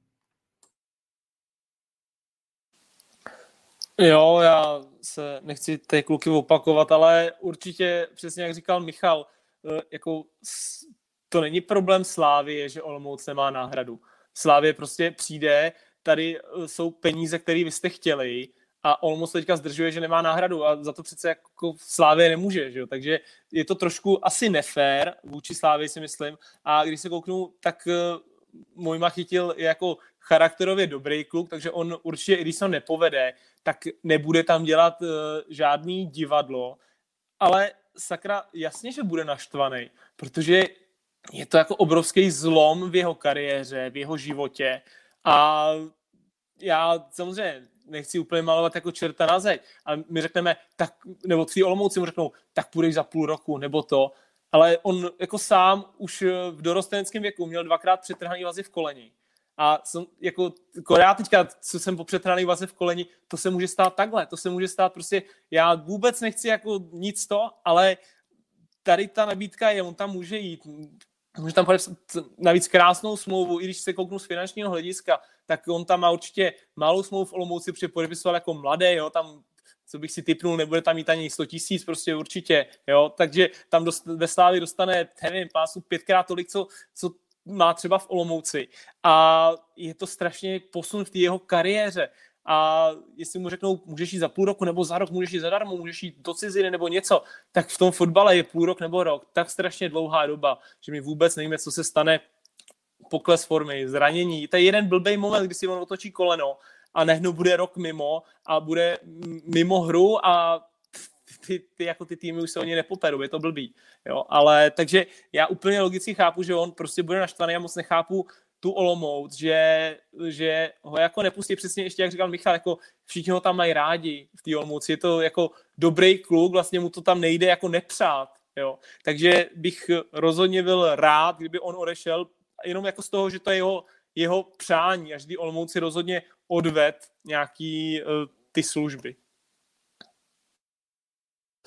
Zdendo, když jsi v Laufu, tak pojď eh, rovnou na další jména a těmi jsou Mick van Buren a Maxim Talověrov, kteří se vrátili z hostování a mě zajímá, zda eh, má s nimi šanci i nově příchozí Babakar Si z Táborska se probojovat třeba do základní sestavy. A myslíš si, že v případě Siho, 22-letého eh, senegalského útočníka, to uh, Slávia uh, zkouší podobně jako s Abdalahem Simou? Myslím si, že to zkouší úplně stejně. Vlastně, uh, kdyby se to nepovedlo, tak se teoreticky nic neděje. Slávie, že jo, není to pro ně nějaký velký výdaj. Pojďme si přiznat, kdo jako Babakarasi tak nějak zase hodně zná, jo, asi znalci druhé ligy, co, co se na to koukají. A zase bych tam řekl, že tam je přesně ten faktor toho, že Babakar si dal eh, vlastně tři góly ze svých gólů dal proti Slávě. Hrál proti Slávickému Bčku, druhý lize dvakrát a z těch zápasů dal tři góly. A myslím, že to je přesně ono, že tyhle ty zápasy, jako ta, ta Slávě samozřejmě sledovala a kupují ho i na základě tady toho. Samozřejmě pak si o něm eh, udělají no, další informace, další rešerši, ale je to, myslím si, přesně takový, jako, taková zkouška, jako byl Abdelách Sima. Když to vyjde, je to jako skvělý, je to kometa, a když to nevyjde, tak vlastně to nějaký mezičlánek, on pak třeba bude hostovat do ligy někam, jo, nebo něco takového, ale určitě jako to, co z toho může být, oproti tomu, co můžou ztratit, tak je mnohonásobně vyšší, takže mají to asi spočítané, že to je dobrý krok. Mick van Buren, uh, asi je to pro ně poslední šance ve Slávi se prosadit, možná už v ní ani on nedoufal, nebo ani my jako veřejnost už jsme to třeba nečekali, ale tím, že Slávě nenašla jasnou jedničku dopředu a tak a on má samozřejmě 9 golů v Liberci, což, což je skvělý a, a Slávě, když nemá jasnou jedničku v útoku a běhá tady Fan Buren, který mu se enormně daří, tak by sama byla hloupá, kdyby si ho teďka nestáhla, když tam, když tam tu klauzuli mají a uh, notabene, když se prostě táhne ten, ten příchod Mojmi chytila. Jo, asi kdyby tam přišel Mojma chytil, tak uh, teoreticky by měl obsadit pozici číslo jedna útočníka, tak nějak asi si myslím, že tak uvažují, ale když pokud je to furt nejistý, tak Van Buren to klidně, klidně tam může s těma klukama jako s Jurečkou, se Standou Ceclem o to bojovat a může být v této ty rotaci a nikdy nevíme, komu z těch tří se zrovna bude dařit, do jakých typů zápasů a tak. Dal Talověrov, uh, myslím si, že když přišel do Slávě, že byly takový hlasy, že by z něj chtěli udělat druhého Tomáše Součka, to se úplně nepovedlo, protože oni přicházeli jako stoper, oni ho chtěli vysunout na defenzivního, ale Tomáš Souček je prostě takový atyp, jako bych řekl, že to je strašně těžký udělat eh, znova někoho takového druhého, dá se říct, nebo někoho takového najít. A teďka je zpátky na stoperu v Liberci jako celkem solidní výkony a řekl bych, že to je hlavně takový, jako, taková ochrana Slávy proti tomu, co se jim stalo ze stopery teďka v té první půlce sezóny. Takže já si dovedu představit, že Talověrov třeba nebude dostávat takovou minutáž, protože, jak jsme říkali, je tam eh, Ogbu, je tam prostě Osou, Kačaraba, Santos, takže Talověrov klidně může jako čekat vzadu, ale oni tenhle půl rok, si myslím, že to je jenom z toho, že prostě nebudou riskovat toho, aby se jim eh, stalo něco podobného, co se jim stalo na podzim. Takže Talověrov je tam jako doplní. Zajímavý, že Slávě má, dejme tomu, pět stoperů, všichni jsou cizinci, což eh, tak nějak eh, nepamatuju. Samozřejmě tam Halinský, Kričfaluši a s tím se asi úplně nepočítá do, do té rotace, takže tady těch pět cizinců se tam o to popere a řekl že Talovirov bude ten uh, asi možná jako pátý vzadu, ale teď asi Slávy nejde o to, aby on měl nějakou minutáž úplně, že by měli do Liberce, aby potřebuje se vyhrát. Jo? Teď jde Slávy o to, aby si získala titul a je to taková ochrana proti nějakému zranění stoperu, což je potkalo. Příchod eh, Petra Hronka už jsme zmiňovali během světového šampionátu, ale kdo odešel je Jira Sor, a to ještě před Vánoci do eh, belgického Chenku. Nakonec eh, z toho pro Slávy káplo v úvozovkách nějakých 160 milionů korun v přepočtu. Jak kluci tu částku, ze které musela Slávia slevit, jaký hodnotíte?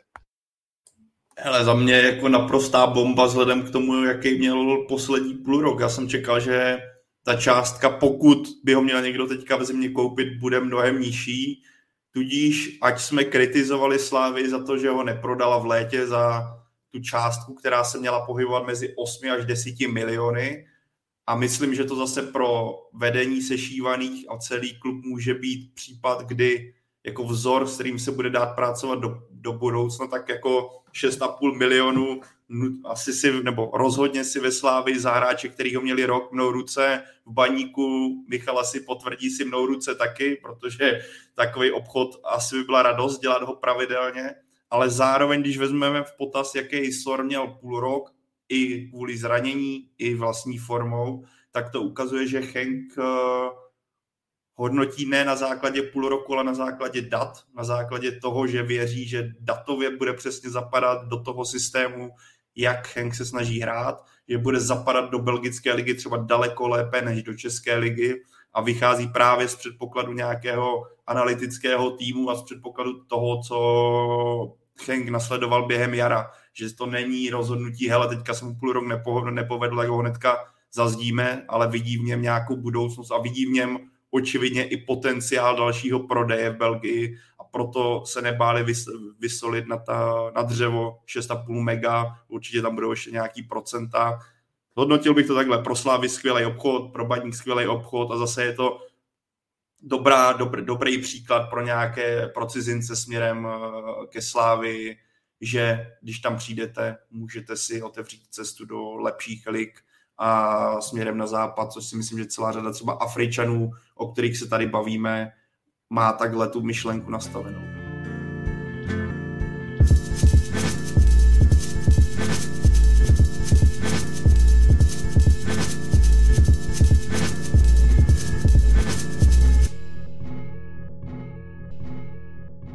Dobrá. Eh, když se na to podíváme obecně, tak eh, Viktorka ta sází na nákupy zkušených Slávě eh, v případě právě třeba Siho nebo Ogbua na mladší hráče a Sparta ta nově na cizince. Tak Michale, kdybys měl říct tvůj pohled na věc, který přístup z těch tří jmenovaných klubů je podle tebe, dáli se to tak říci, nejlepší? A nebo bys zvolil třeba nějakou zlatou střední cestu, nějaký průsečík všech těch tří aspektů? No za mě to moc jako nejde říct, protože záleží na tom, jakou máte v klubu nastavenou koncepci. Jo? Můžete, a my se na to můžeme dívat optikou e, počtem odchovanců, nebo právě tady těmi prodeji, jako je SOR, anebo e, to, to, co je klíčové, tedy sportovní stránka. To je jako za mě sice e, jako hodně zjednodušené měřítko, ale podle mě naprosto objektivní. No a e, tam je Sparta pořád za Slávy a Plzní, jo, už jenom proto, že čeká 9 let na titul a 16, eh, myslím, na účast Lize mistrů. Jo, takže eh, je mi jasné, že vymýšlejí, zkoušejí, chtějí eh, změnit, proto je tady proces s druhým zahraničním trenérem, proto je tady další přestupní období, které mě osobně překvapuje, že do toho v zimě Sparta takhle jako šlápla příchodem spousty cizinců, protože jsem měl pocit, že na konci podzimu si to začalo sedat a Priského práce se začala projevovat a objevovaly se v té hře principy jeho a už jako mělo to nějakou tvář. A e, přijde mi, že jako tady ty příchody tam můžou trošku rozbít, ale eh, přijme jim, ať, ať do toho zase vletí, ať máme silnou českou trojku, ať se dostanou do poháru. Ale abych ti, Ondro, odpověděl, znáš mě, nemám s tím problém, ale já na to nemám úplně vyloženě, jako podle mě to je debata na uh, 10 hodinů piva, jo, jestli bychom to teda vydrželi. Ale... Jo, já jo.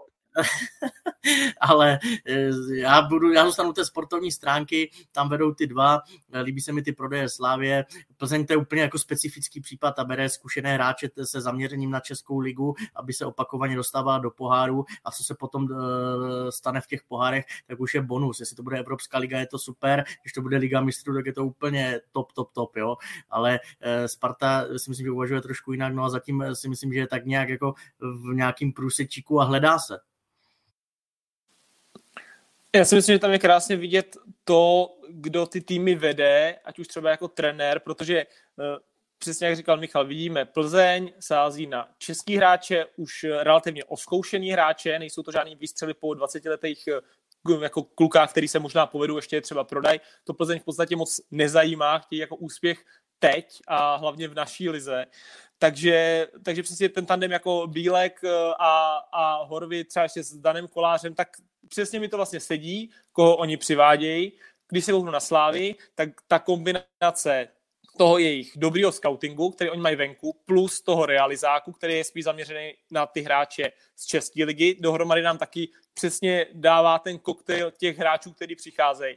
A pro Priského vlastně tím, že máme tady zahraničního kouče, tak musíme taky počítat s tím, že prostě on taky půjde po hráčích, které ať už je někdy třeba vedl, nebo je má nakoukané z té ligy, kde on trénoval a je logický, že on má víc nakoukaný hráče z těch severských lig, než, než tady u nás, kde, kde on je půl roku. Takže je to pro něj v podstatě první přestupový období pro Priského, protože on přišel v létě, nevím úplně, jak moc nemyslím si, že úplně mluvil do těch příchodů, že jo, někteří přišli i před ním, jako Mejder a tak, on asi můžeme říkat, že si přived Serencena, který se jako nakonec budeme hodnotit jako možná nejlepší posilu spartianskou, takže tohle trefil a je to pro něj první, první přestupák a on jako se činí a chce se činit, chce ukázat, že taky jako nějaký ten přehled má a úplně logicky jde do, po hráčích eh, z lig, které on zná, ať je to prostě Kairinen, který byl taky v Michelandu, potom, eh, potom hrál v severských zemích, stejně prostě ten Mabil, který hrál pod ním, jo? takže když tady je zahraniční trenér, prostě je jasný, že on, aby do těch poslal být přesvědčený, tak musí mít nějaký nakoukaný, musí s ním mít nějakou historii, nemusí hrát pod ním, ale několikrát hrál určitě proti němu a tak. Takže je to za mě naprosto logický a úplně ty tři naše top týmy ukazují krásně tu rozdílnost i vlastně v tom vedení a v tom, jak si vytipovávají posily a zase to jako přináší další takový jako příběh, komu, jako která ta cesta bude vlastně tou úspěšnou. Pájo, jak to vnímáš eh, ty? Eh, sportovní šéf Sparty Tomáš Rosický řekl, že mm, ta vize toho, že Sparta bude mít českou český základ eh, hráčů, ta zůstává, ale eh, proč eh, to takhle vhodně nedoplnit, tak nepřipomíná ti to, ale přece jenom trošku něco. Narážíš asi na dobu Andreje Stramačionyho? Ne, nepřipomíná. Jako samozřejmě tady už navždy asi, nebo dlouho ještě zůstane, řekněme, pejorativní význam slova internacionalizace a takový jako negativní ocásek příchodu většího množství zahraničních posil po tom, co tehdy proběhlo, ale ten kontrast toho, jak to vypadá teď a jak to vypadalo tehdy je dost zásadní, protože tehdy se tam nahrnuli, nahrnulo x hráčů s obrovskými platy, vlastně bezmyšlenkovitě, s tím, že je Sparta víc, víceméně vlastně nepotřebovala. Teďka přišli čtyři zahraniční hráči a jak zmínil Zdeny eh, příchod Briana Prisko, já jsem třeba čekal, že už v létě dojde k daleko větší, řekněme, internacionalizaci kádru Sparty, než tomu nakonec bylo, kdy přicházeli kromě vedle Serencena jenom Češi. To se teďka změnilo, takže pro mě to je vlastně očekávaný vývoj té situace a za mě je to dobře. Já to vnímám i trochu, jako když se podíváme na to složení toho kádru pro soustředění, kdy mezi nominovanými není že jo, Sáček, není tam Juliš, není tam starý Krejčí, není tam Vidheim, tak eh, to vnímám i jako jisté okysličení celkově toho kádru, že Sparta si vyhodnotila, že tihle hráči už jí nemají úplně co dát. Uh, jsou tam třeba i dlouho, nebo většina z nich uh, jmenovaných je tam už dlouho a že už nazrál čas, kdy se takzvaně rozpojí ty cesty a přivést kluky, který zatím nejsou tím prostředím poznamenaný a můžou tomu přinést třeba něco nového. Já během, co to bylo, během zimy uh, jsem měl informace, že Sparta hledá vlastně tři pozice. Hledá defenzivního středního záložníka, hledá box-to-box záložníka, hledá křídlo. Když se na to teďka podíváme, přišel Kairinen, přišel Laci, přišel Mabil a navíc tady tohle přišel Kamenovič, který jsem sám zvědavý, jestli to bude alternativa za Hejera a bude naskakovat nějaké rotaci, nebo jak se zmiňovalo, že by o Hejera mohl být zájem z zahraničí a mohla by to být v podstatě taková pojistka pro jeho odchod. Ale za mě eh, vůbec nemám problém s tím, že Sparta se rozhodla jít eh, větším množstvím nákupů ze zahraničí. I s ohledem na to, jak je ten český trh eh, rozebraný, tak za mě tohle je ideální vlastně přístup toho, když máš zahraničního trenéra, vydat se touhle cestou a nebát, nebát se sáhnout po klucích, které třeba Brian Priske a může, mohli bychom si tam doplnit XY na jména toho trenéra. Tak eh, pokud má ten trenér jasnou vizi, jak zmínil Zdeny, ví o těch klucích, tak je to vlastně ideální řešení. Ale musí zase, teď se bavíme čistě teoreticky a papírově. Uvidíme, jak ty kluci budou vypadat v praxi, ale ještě bych zmínil, už jsem dlouhý, ale zmíním ještě jednu věc, strašně důležitá, dobrý krok ze strany Sparty, když se na to podíváme a my se k těm jménům ještě dostaneme.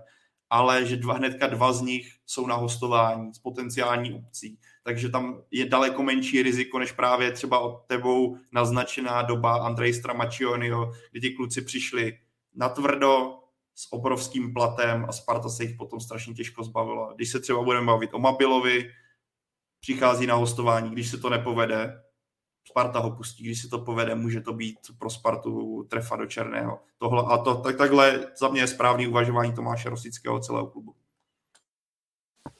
Jenom, jenom rychlovka k tomu, že uh, spartianský jako fanoušci teď samozřejmě mají trošku tady ty hlasy, uh, že to je možná trošku vypadá jako za Stramačonyho, ale nakonec je stejně jenom o výsledky a jestli, jestli uh, ta Sparta bude hrát dobře a bude vyhrávat, a jestli vyhraje titul a bude tady hrát 25 Švédů a žádný Čech, tak těm fanouškům, jak to bude úplně jedno, když ten titul vyhrajou.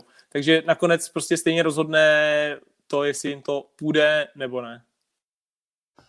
To bys to ale musel pojmenovat časem AIK Sparta, kdyby tam bylo 25 Švédů, tyjo. Ale každopádně eh, hlavně zůstává je to jádro a ten, eh, ta kostra toho týmu zůstává česká, že jo? což i Tomáš Rosický o tom mluvil a na tom se asi nic změnit nebude. A když máš kostru pevnou, máš ji třeba z domácích hráčů, doplníš to o kvalitní, to vidíme, ale o některých jménech nejsem přesvědčen, ale když to doplníš dobře, za mě ideální řešení. Vidíme to u Slávě, vidíme to u Sparty, pokud si hrát Evropu, tak eh, je to za mě takový to koření toho jiného stylu hry, jiné, jiných lik, jiných návyků, za mě správná cesta. Kdybychom si prostě... Sorry jenom, sorry jenom. Ale stejně ti říkám, že i když to jádro nebudeš mít český a budeš mít výsledky, tak to každému bude jedno. To já s tebou naprosto souhlasím. Vys naše diskuze tehdy, jak tady pliva, vlastně byla ohledně Slávie, že je tam moc cizinců. Já s tebou naprosto souhlasím, že jako česká kostra není řešení. Je to o tom, jaký hráče tam máš a když to funguje dohromady a sedne si to, tak klidně tam měj 25 Švedů, jak ty říkáš, nebo tam měj 25 Nigerijců, kohokoliv na světě. Když to funguje, když, to, když ten tým si sedí, když funguje kabina, to je cesta k úspěchu. Mít správný hráče, není důležitá národnost. Zajímá mě, Michale, tvůj názor ohledně právě Avera Mabila, kterého Priske vedl už eh, Michelanu a, a australský reprezentační záložník eh, si tam zahrál dokonce ligu mistrů. Teď tedy, jak eh, zmínil Pája, přichází na půl roku hostovat ze španělského Cádizu. Myslíš, že v jeho případě, v případě hráče, který se teď objevil i na světovém šampionátu v Kataru, se může jednat třeba o potenciální hvězdu České ligy? No mě pak hlavně zpětně došlo, že jsem ho v tom Kataru proti Francii viděl. Na poprvé jsem si to neuvědomil, pak jsem si to dohledával, jestli fakt hrál. A byl to on.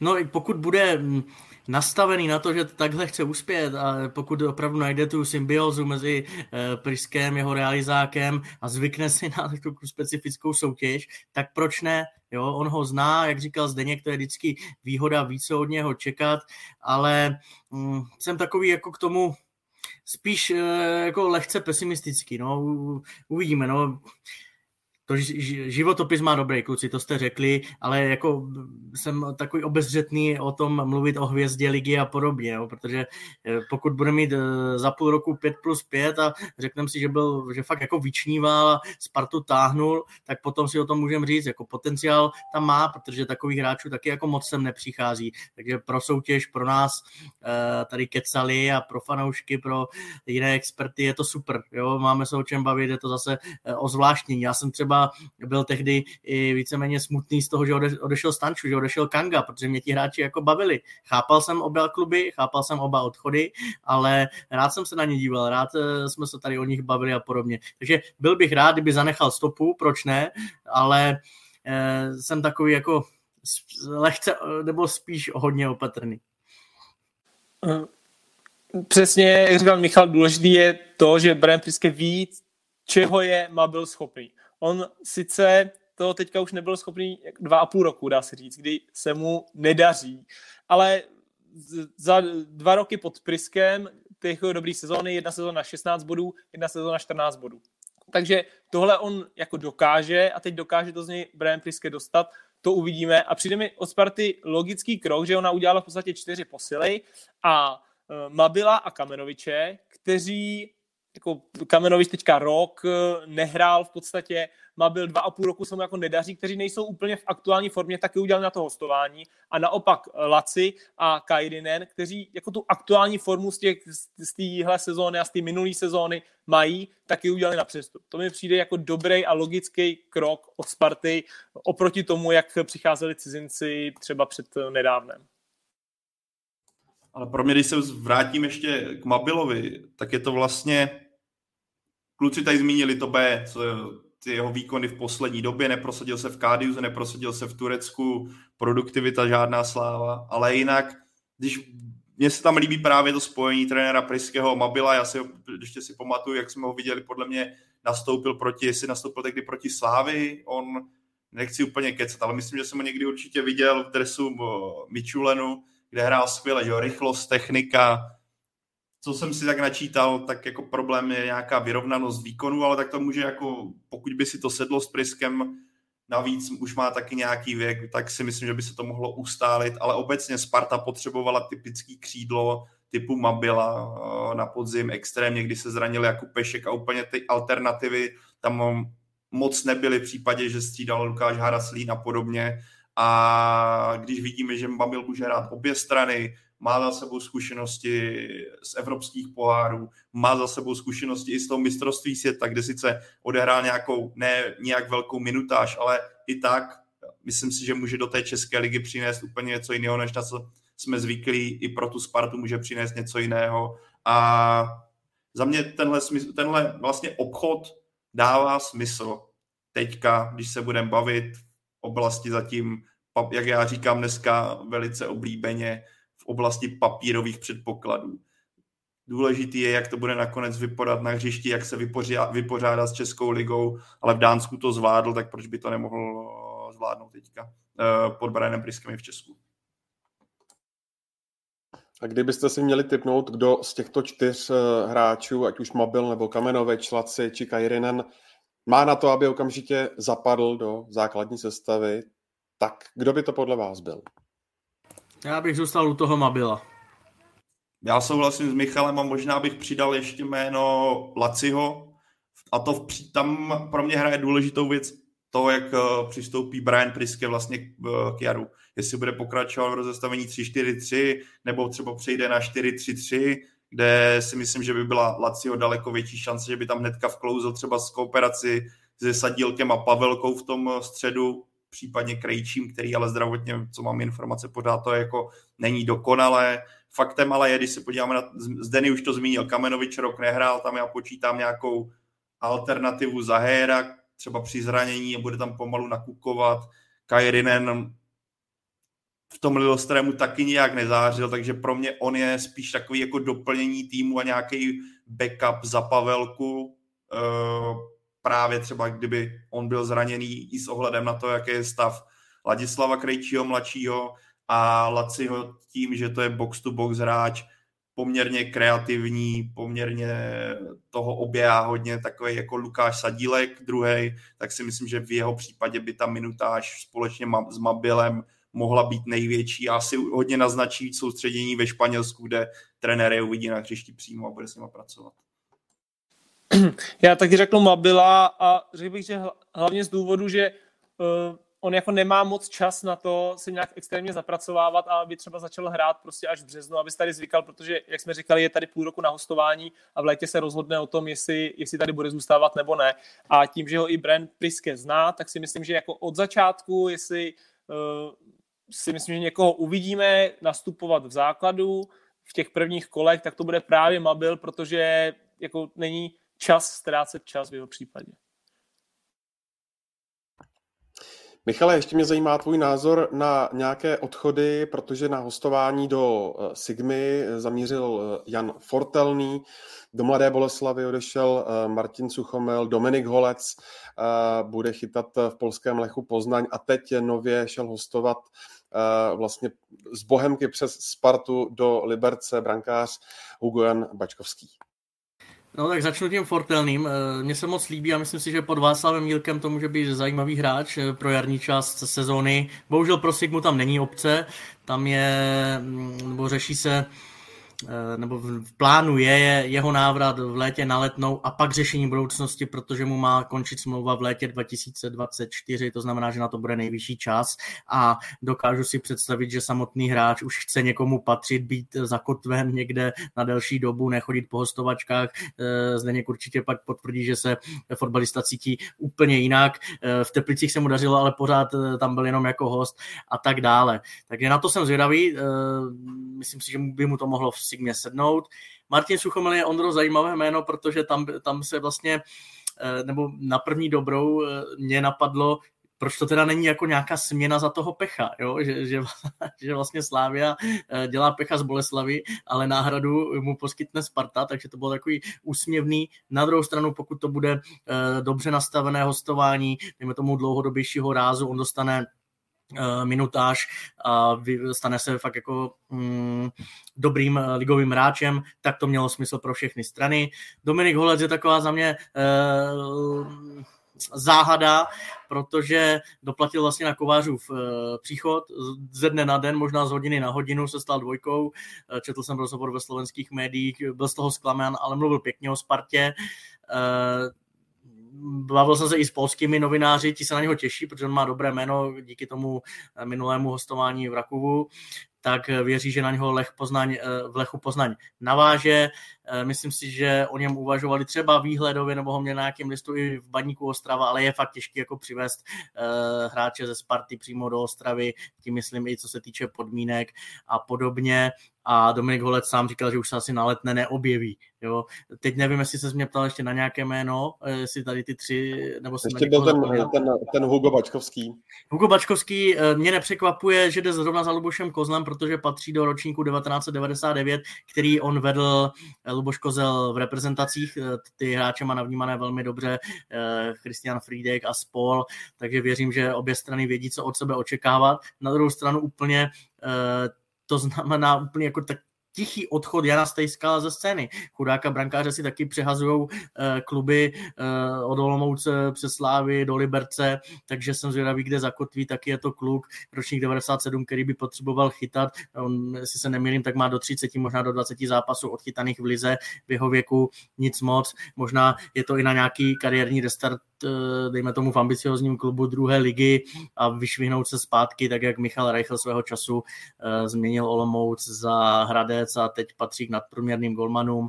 Takže to je asi tak vše, kluci. Já se omlouvám, musím mizet.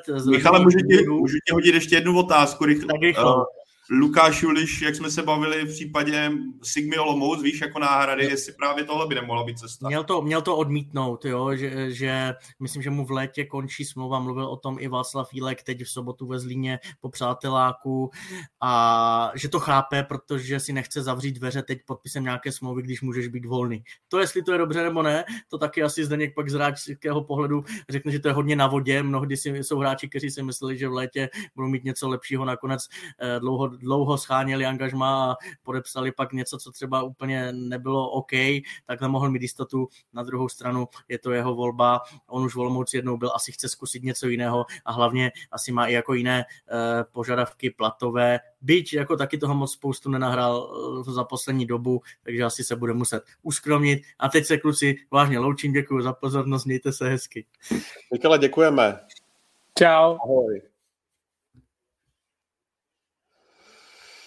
Tak jo, kluci, my to tady dojedeme těch pár uh, zbylých otázek ve třech. Uh, zajímá mě, um, když... Ondro, sorry, můžu, můžu, ti, sorry, no, můžu ti do toho skočit jenom. Když jsme se bavili o tom Lukáši Julišovi, jo, jenom tak, aby jako to uh, nezapadlo, tak jak říkal, jak říkal vlastně Michal, že mu končí ta smlouva, tak mě vlastně to, že nejde do Olomouce, spousta lidem teďka může přijít jako jako, že, že je blázen, proč tam prostě nejde, že teďka ve Spartě stejně hrát vůbec nebude, ale mě by možná dávalo smysl, kdyby tam šel na hostování do konce sezóny, ale určitě ne, aby tam podepsal nějakou dlouhodobou smlouvu.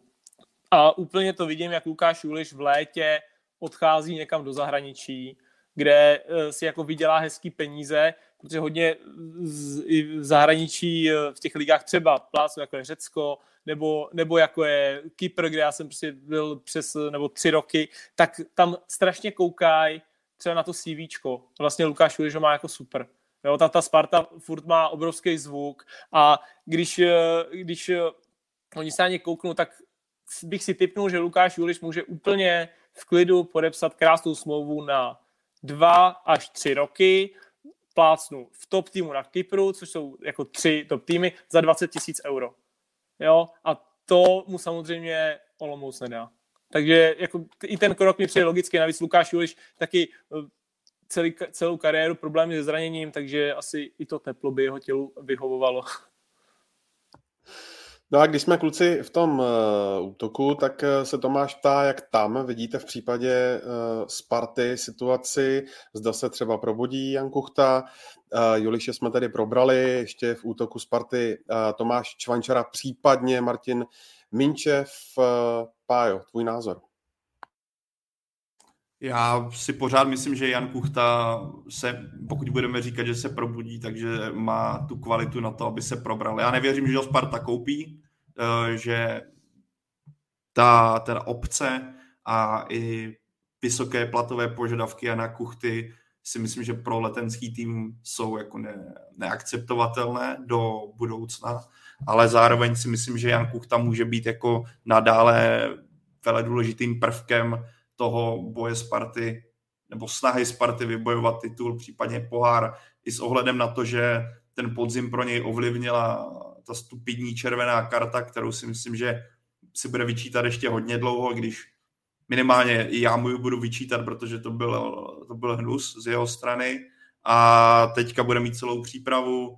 Ten tým navíc potom, když vezmeme potaz ten podzim, kdy se ten tým nějakým způsobem hledal jak hrát, co hrát, tak nějak vykrystalizoval ten systém, který na konci podzimu začal celkem dobře fungovat, 3-4-3 s Janem Kuchtou na hrotu a myslím si, že s ohledem na to, pokud v tom Brian Priske bude pokračovat a bude to vlastně takzvaně brousit ve snaze k dokonalosti, tak Jan Kuchta z toho může dlouho eh, na jaře profitovat. A kdybych si měl typnout, tak ty čísla u gólu bude mít Jan Kuchta v jarní části výrazně lepší, než tomu bylo na podzim. I s ohledem toho, že těch zápasů bude víc, takže kdyby mě ten typ nevyšel, tak je to poněkud smutný ze strany Jana Kuchty, ale myslím si, že i bez toho, že to z jeho strany bude výrazně lepší. No, já vzhledem k tomu, že, jak říkal Pája, že Sparta pravděpodobně Kuchtu kupovat nebude, nebo neumím si představit, že by ho vlastně koupila za, za, za ty prachy, tak eh, pokud Sparta bude držet ten systém, co teďka hrála, tak asi ano. Kuchta na hrotu, Čvančara pak chodil, dejme tomu z takového hodně falešního křídla, ale eh, kdyby eh, se Brian Priske vrátil k takovému svýmu, jako řekl bych, oblíbenému, k tomu, s čím jsem přicházel, k takovému tomu klasickému třeba 4-2-3-1, dejme tomu, a bylo by tam prostor pro jednoho útočníka Kuchta nebo Čvančara, tak bych se nedivil tomu, kdyby, i kdyby na tom byli oba podobně, dostával trošku víc přednost Čvančara právě kvůli tomu, že Sparta stejně bude vědět, že toho kuchtu v létě nekoupí, zatímco Čvančara je pro ně i jako věkově furt jako dobrý útočník, třeba i na případný prodej za rok, dejme tomu, kdyby se mu dařilo. Takže pro Kuchtu možná bude hrát trošku proti to, že Sparta ho asi nekoupí, samozřejmě, kdyby dal asi 10-12 gólů, možná se o tom může uvažovat, ale eh, pokud budu hrát na jednoho útočníka, tak já tam asi spíš vidím eh, Čvančaru.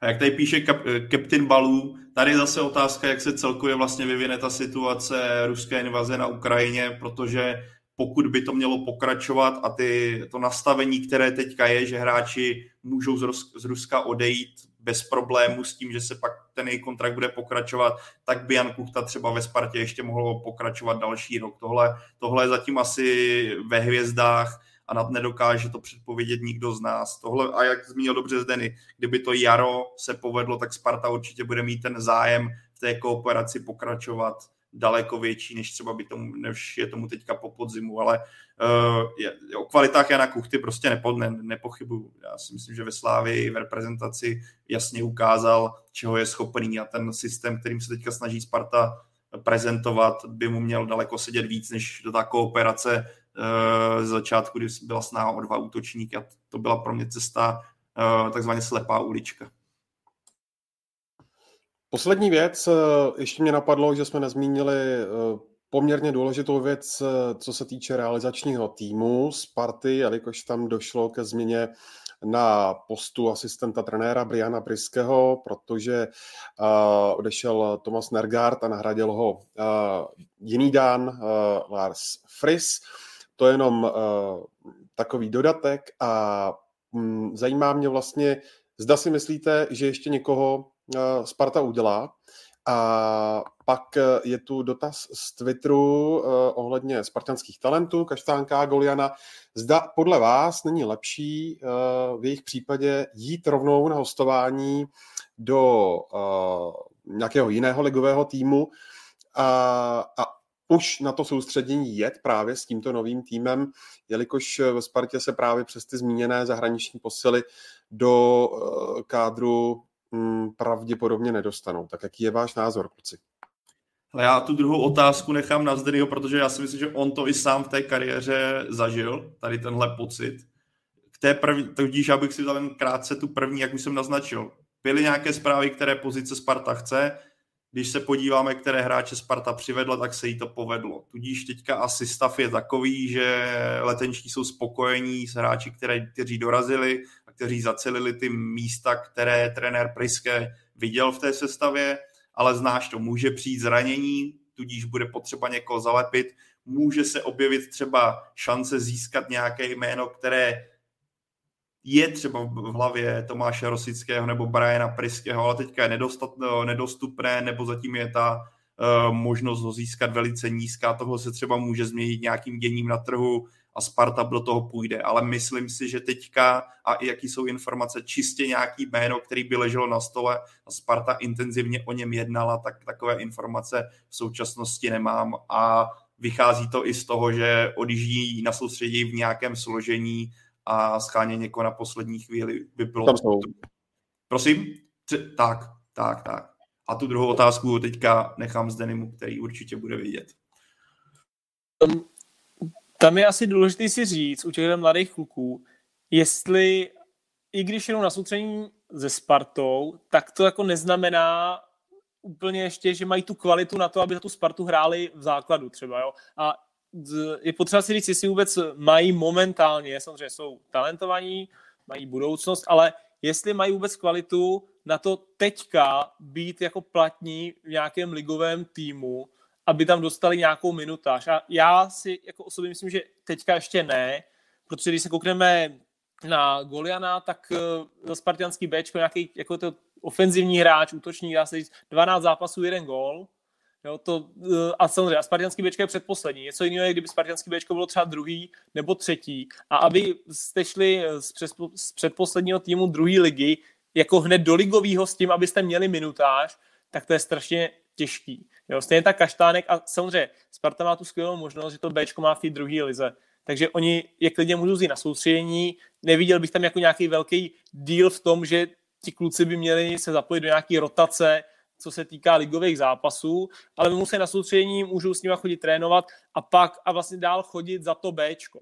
Kdežto, kdyby oni je poslali na hostování, ať už eh, kamkoliv, jako do, do ligy. I, když jsem poslední tým ligy, tak eh, jsou Pardubice a vy musí jich střed, kde je hlavatý Janošek a Icha, tak asi úplně nejsem o tom přesvědčený, že Kaštánek jako defenzivní záložník nebo střední záložník by jako dokázal někoho z těch tří přeskočit. A bavím se o tabulkově nejhorším týmu u nás. Jo? Takže není jako to sranda hrát ten ligový fotbal ani pro tyhle mladé kluky, stejně tak jako to nebylo pro mě, když jsem v 18 taky takhle jel na soustředění. Taky jsem si hlavě myslel, že už na to mám, ale taky jsem na to prostě neměl. A ta druhá liga je dost kvalitní na to a vidíme to, jak je kvalitní, že vidíme Spartianský Bčko a Slavický Bčko, že jsou dva poslední týmy tabulky. Protože tam moc hráčů z Továčka nechodilo, zkusili to nechat na těch mladých a zatím ty výsledky úplně nejsou. Když ty kluci třeba hrajou dobře, ale něco do toho dospělého fotbalu jim třeba ještě chybí. Takže musel by jedině třeba přijít tým